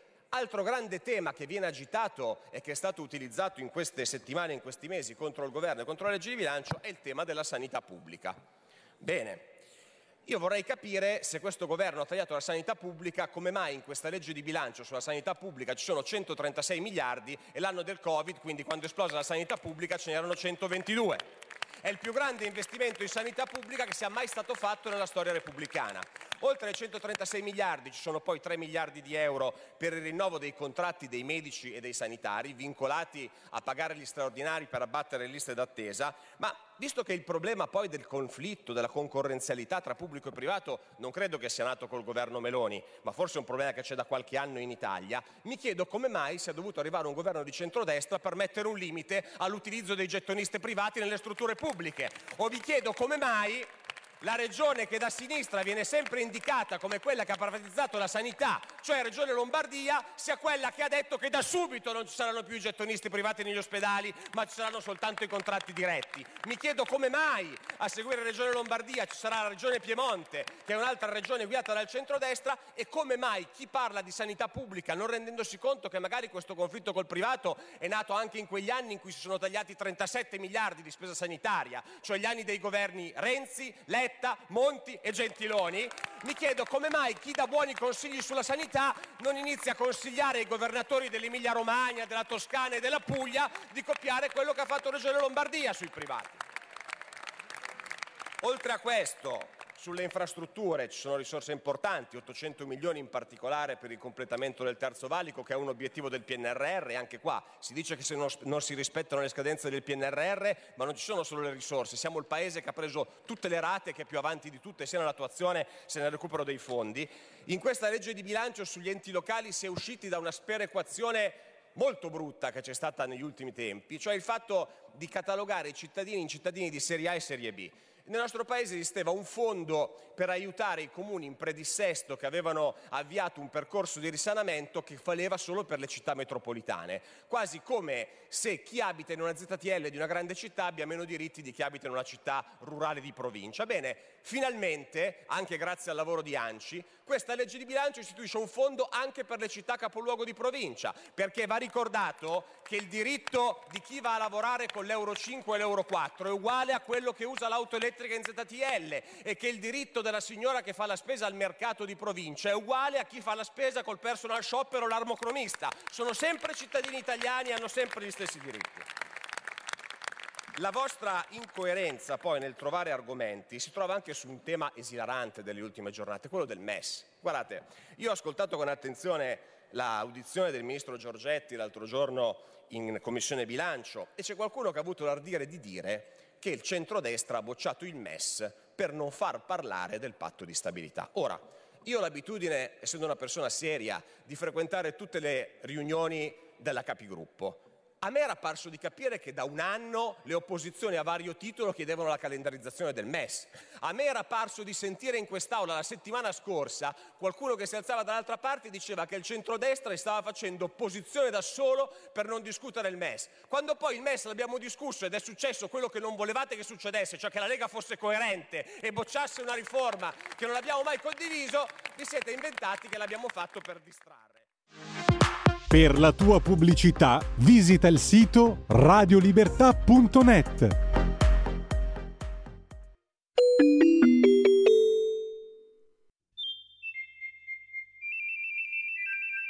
Va ora in onda La grande città con Carla De Bernardi. Si può vivere anche a Milano, nel cuore della città. C'è tanta gente in giro per le strade, c'è tanta elettricità, sia tutto portata di mano non si scappa dalla realtà. Ma alle 4 del mattino Milano diventa un posto molto strano. E allora eccoci qua di nuovo, prima puntata per questo nuovo anno 2024 della grande città con Carla De Bernardi che ho il piacere di rivedere e che tutti abbiamo il piacere di avere qui con noi. Buongiorno Carla, Buongiorno. buon anno anche. Buongiorno Giulia, buongiorno a tutti. Buon Allora, anno. la- E partiamo. La grande città che diventa anche la grande Milano, cioè passeggiate e incontri. Jacobuc pubblicherà fra poco il tuo libro di cui abbiamo parlato, sempre con la prefazione del vice direttore del Corriere della Sera Gian Giacomo Schiavi, no? Sì, che non me l'ha ancora mandata, spero che, Eh. che- che ci senta. Ecco, quando è Chiedo che esce? anticipo, ma io ho una tosse tremenda. Eh, ma anch'io non sono messo benissimo, però insomma tutta roba di stagione, come si diceva una volta, No, quando non si avevano detto- timori. La mia dottoressa ha detto che è pieno di queste mh, aff- Sì, eh, sì, infiammazioni dei bronchi, che non è bronchite, sono infiammazioni. Non so se sia legato a- alle polveri sottili, ma gli ospedali sono pieni di gente con infiammazione dei bronchi. A sto giro anche tanti bambini, mi sembra. Comunque, Tantissimi, tantissimi a, come si chiama, l'ospedale Buzzi. Eh sì, diciamo che i, i polmoni non sono usciti benissimo dal triennio Covid, diciamo no, così. devo dire di no. Comunque, Va bene, al di- parliamo, parliamo d'altro. parliamo d'altro, parliamo anche di quello che è l'oggetto, sarà l'oggetto del tuo libro, no? La grande Milano, passeggiate e incontri. Intanto dacci subito due notizie quando esce, come esce. Allora, esce ancora- a fine gennaio, primi di febbraio. Non è uscito per Natale, quindi adesso ce la siamo presa più comoda per non strozzarci, perché ogni passeggiata avrà una mappa su due pagine con tutti i numerini, per cui uno saprà esattamente sulla mappa di Milano dove ehm, andare, dove io sono andata e cosa descrivo nel libro. Quindi se uno vuole fare esattamente il mio giro lo può fare seguendo i numeri. se no può andarsi a vedere un numerino, capire che cos'è, dov'è e andarsi a vedere quello. E questo delle mappe è molto bello perché sarà veramente un aiuto per chi quei quartieri non li conosce.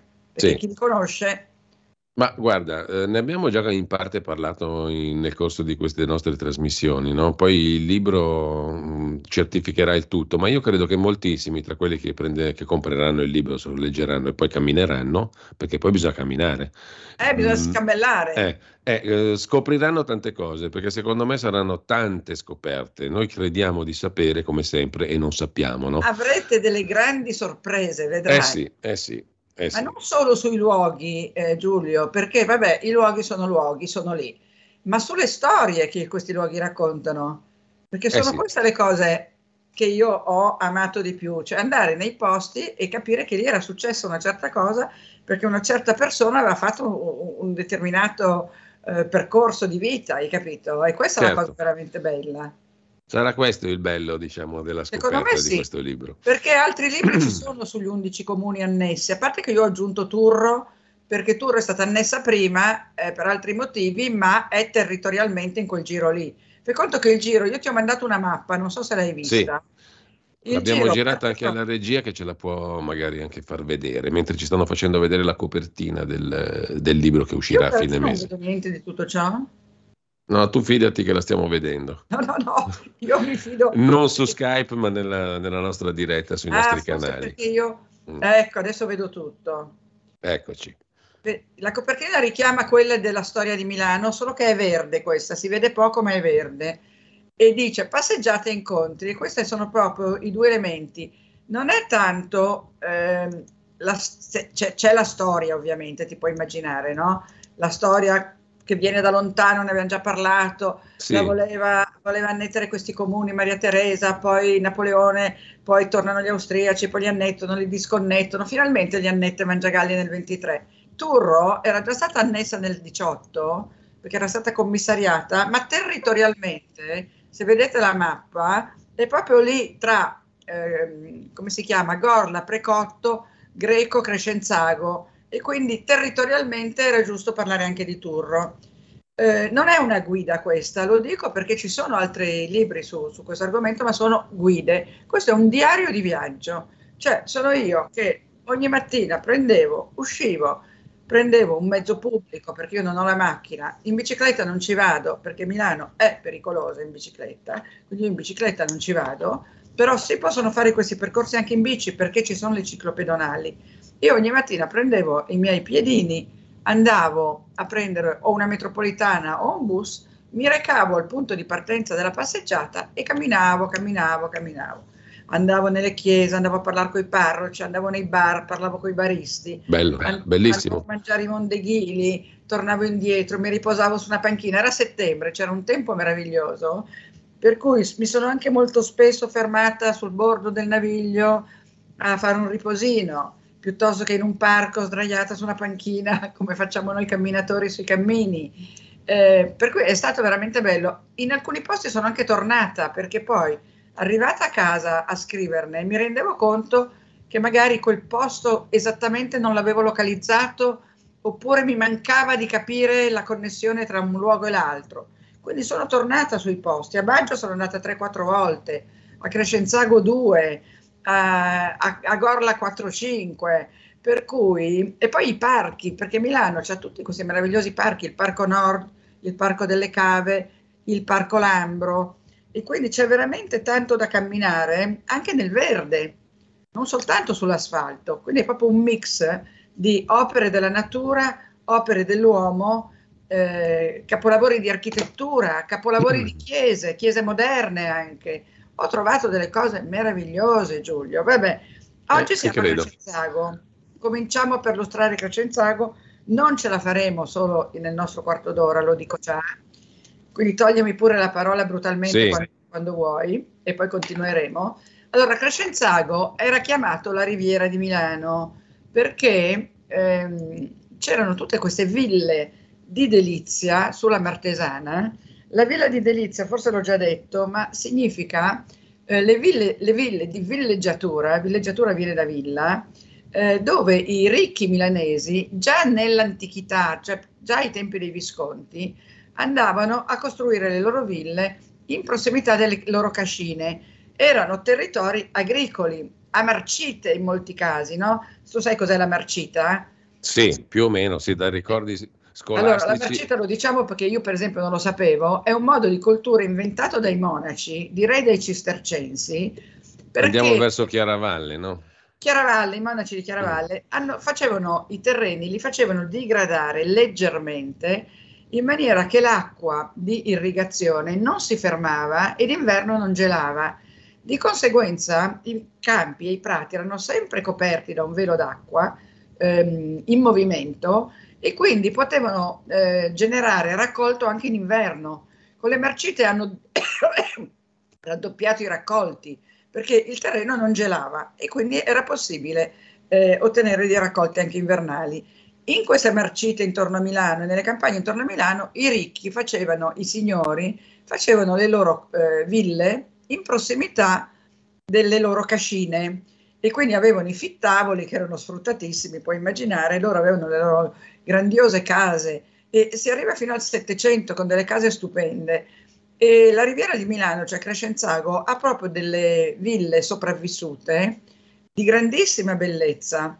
Allora, Crescenzago, cominciamo dall'inizio. C'è una ehm, abbazia, l'abbazia di Santa Maria Rossa, che è bellissima. Tu arrivi a Crescenzago alla metropolitana, scendi, fai un pezzetto di una via che si chiama Via Flumendosa, passi attraverso delle cascine molto ben ristrutturate e arrivi a Santa Maria Rossa, che è una chiesa bellissima, rimaneggiata nel- nei secoli, nasce più o meno nel 1140, poi viene rimaneggiata, rimaneggiata, rimaneggiata fin- fino alla versione attuale che però mantiene il suo aspetto romanico. È di mattoni, per cui è detta rossa, ma è detta rossa anche per distinguerla da Santa Maria Bianca, di cui parleremo a Lambrate, al Casoretto, e poi c'era anche nell'antichità Santa Maria Nera, che era a Loretto e che adesso è stata spostata in via Palestrina, con la Madonna Nera di Loreto proprio. Quindi questa è Santa Maria Rossa. Santa Maria Rossa ha sulla facciata una cosa caratteristica, ha delle ciotoline, delle ciotoline di smalto verdi e gialle messe a, a croce che riflettono i raggi del sole e si dice che siano state messe nel Medioevo proprio per riflettere i raggi del sole e scacciare i demoni.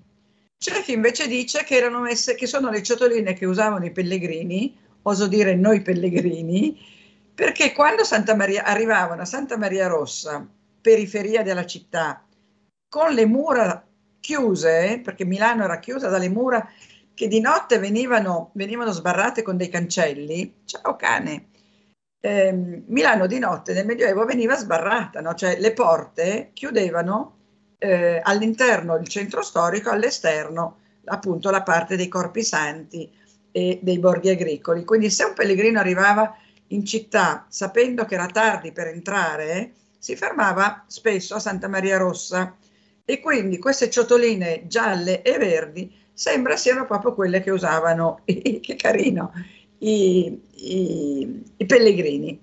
Quando sono andata a Santa Maria Rossa mi aggiravo per le navate. Santa Maria Rossa ha dei capolavori artistici, un eh, ciclo mariano il, eh, con il transito di Maria, che ovviamente è l'ultimo episodio che parte dall'annunciazione, la nascita di Maria, insomma tutte le storie mariane, che si ritrovano anche in tante altre abbazie come Chiaravalle. Lì ce n'è una bellissima. Io mi aggiravo tra queste opere, tra queste colonne enormi che dividono le navate e, e mi guardavo in giro cercando di capire. A un certo punto mi si è avvicinato il custode e mi ha detto, signora, ma cosa sta facendo? E dico, guardi, sto cercando delle informazioni per un libro. A quel punto lì è diventato la mia guida e mi ha fatto vedere un sacco di cose che ovviamente nel libro racconto. Tra cui mi ha fatto vedere una porticina murata che dava su un sotterraneo dove i monaci si riunivano, perché sai che i monaci avevano l'abitudine di riunirsi ehm, periodicamente per fare il, il, punto della situazione in tutte le abbazie. Nella sala capitolare. È bravo, la sala capitolare. Mi fa vedere anche questa porticina, mi fa vedere la, la cappella di, San, di, Maria Picca, che è una, una beata, e poi eh, esco da Santa Maria Rossa tutta contenta di queste spiegazioni, di fronte c'è Casa Berra. Domenico Berra era un signore che a un certo punto si è comprato la canonica. Se l'è comprata ed era un signore molto astuto. Lui, per esempio, aveva introdotto un particolare tipo di pecora, di coltivazioni varie. E il signor Berra fa questa casa Berra, che è bellissima, con due cortili.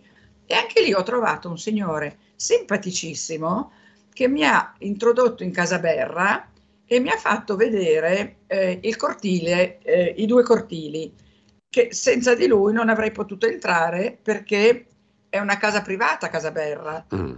E lì ho scoperto che Casa Berra, aspetta che te lo dico, questo signore come si chiama perché lo voglio citare, perché è il presidente di un'associazione, adesso ti dico come si chiama, Casa Berra, un simpatico inquilino, Franco Capone, presidente di Casa Crescenzago. Ecco, un'altra caratteristica del mio libro, Giulio, così abbiamo fatto lo spot Sì. completo, è che io riferisco anche, quando le incontro, le fondazioni e le associazioni culturali, artistiche, Eh, benefiche. questa è un'ottima e bella cosa. Ecco, perché siccome queste realtà ci sono, ce ne sono tante, io ovviamente cito solo quelle che ho Certo. incontrato, però ce ne sono tantissime, ci sono eh, associazioni che fanno eh, volontariato per la formazione delle persone con eh, problemi sia sociali che, che psichici che fisici, ci sono associazioni culturali come Casa Petrarca, ne parleremo a Baggio, ci sono associazioni che aiutano gli indigenti come il pane quotidiano, ne parleremo a Precotto, eccetera, eccetera. Quindi questo signore di Casa Berra mi fa vedere i due cortili, il secondo c'ha ancora proprio tutte le cose medievali. Carla, tu lo finestre- sai che io ti devo interrompere Lo so, adesso, eh. le finestre se no il cane mi è un morde. pozzo. Finiamo qui Casa Berra e la prossima volta usciamo da Casa Berra e andiamo sul naviglio Guarda, dell'Ama. bellissimo, bellissimo. E io Eh, adesso io- bevo il caffè. e, e io pure, ma sono entusiasta di questo nuovo libro che tu Guarda, a me piaceva anche potrai... altro, ma questo Sì. è divertentissimo. Beh, questo qui è proprio veramente interattivo, nel senso che prendi i piedi, vai e ti scopri quello che c'è di scritto sopra. Bellissimo, con tanto di mappa. Grazie. piacerebbe fare un blog su questo. Eh, ma Se poi facciamo. a farlo, eh, Secondo me poi vedere. faremo anche delle trasmissioni in diretta dai posti che tu Hai capito? vedi, Se si mandando sul video, libro. che Sì, si sì. fare il giretto che ho fatto io, sarebbe Sì, bellissimo. sì, ce- ce Magari ne ci film- accompagna anche Gian Giacomo Schiavi. Ci facciamo un video report- un audio, video, radio reportage in questi Dai, luoghi sarebbe perché è bello. Allora, grazie intanto a Carla De Bernardi. Frida, Ciao Frida, eccoci ciao qua. Giulio. Grazie Carla, Ciao un saluto. ciao, ciao, ciao. E tra poco ricorderemo anche, a proposito di calendari musicali, il maestro Arnaldo Ciato. Avete modo di ascoltarlo da qui alle 9 alle 10 e mezza. Buon ascolto a tutti, poi oltre Ciao la pagina con Pierluigi Pellegrin. Ciao Salutami, Carla, ciao a Pierluigi. tutti. Salutami Nino, Certamente, salutami tutti. grazie. Avete ascoltato La grande città con Carla De Bernardi. È la gente che vive, che lavora, che si diverte, che respira in mezz'ora da piazza del Duomo. Arrivi dove vuoi, alle 4 del mattino Milano diventa un posto molto strano.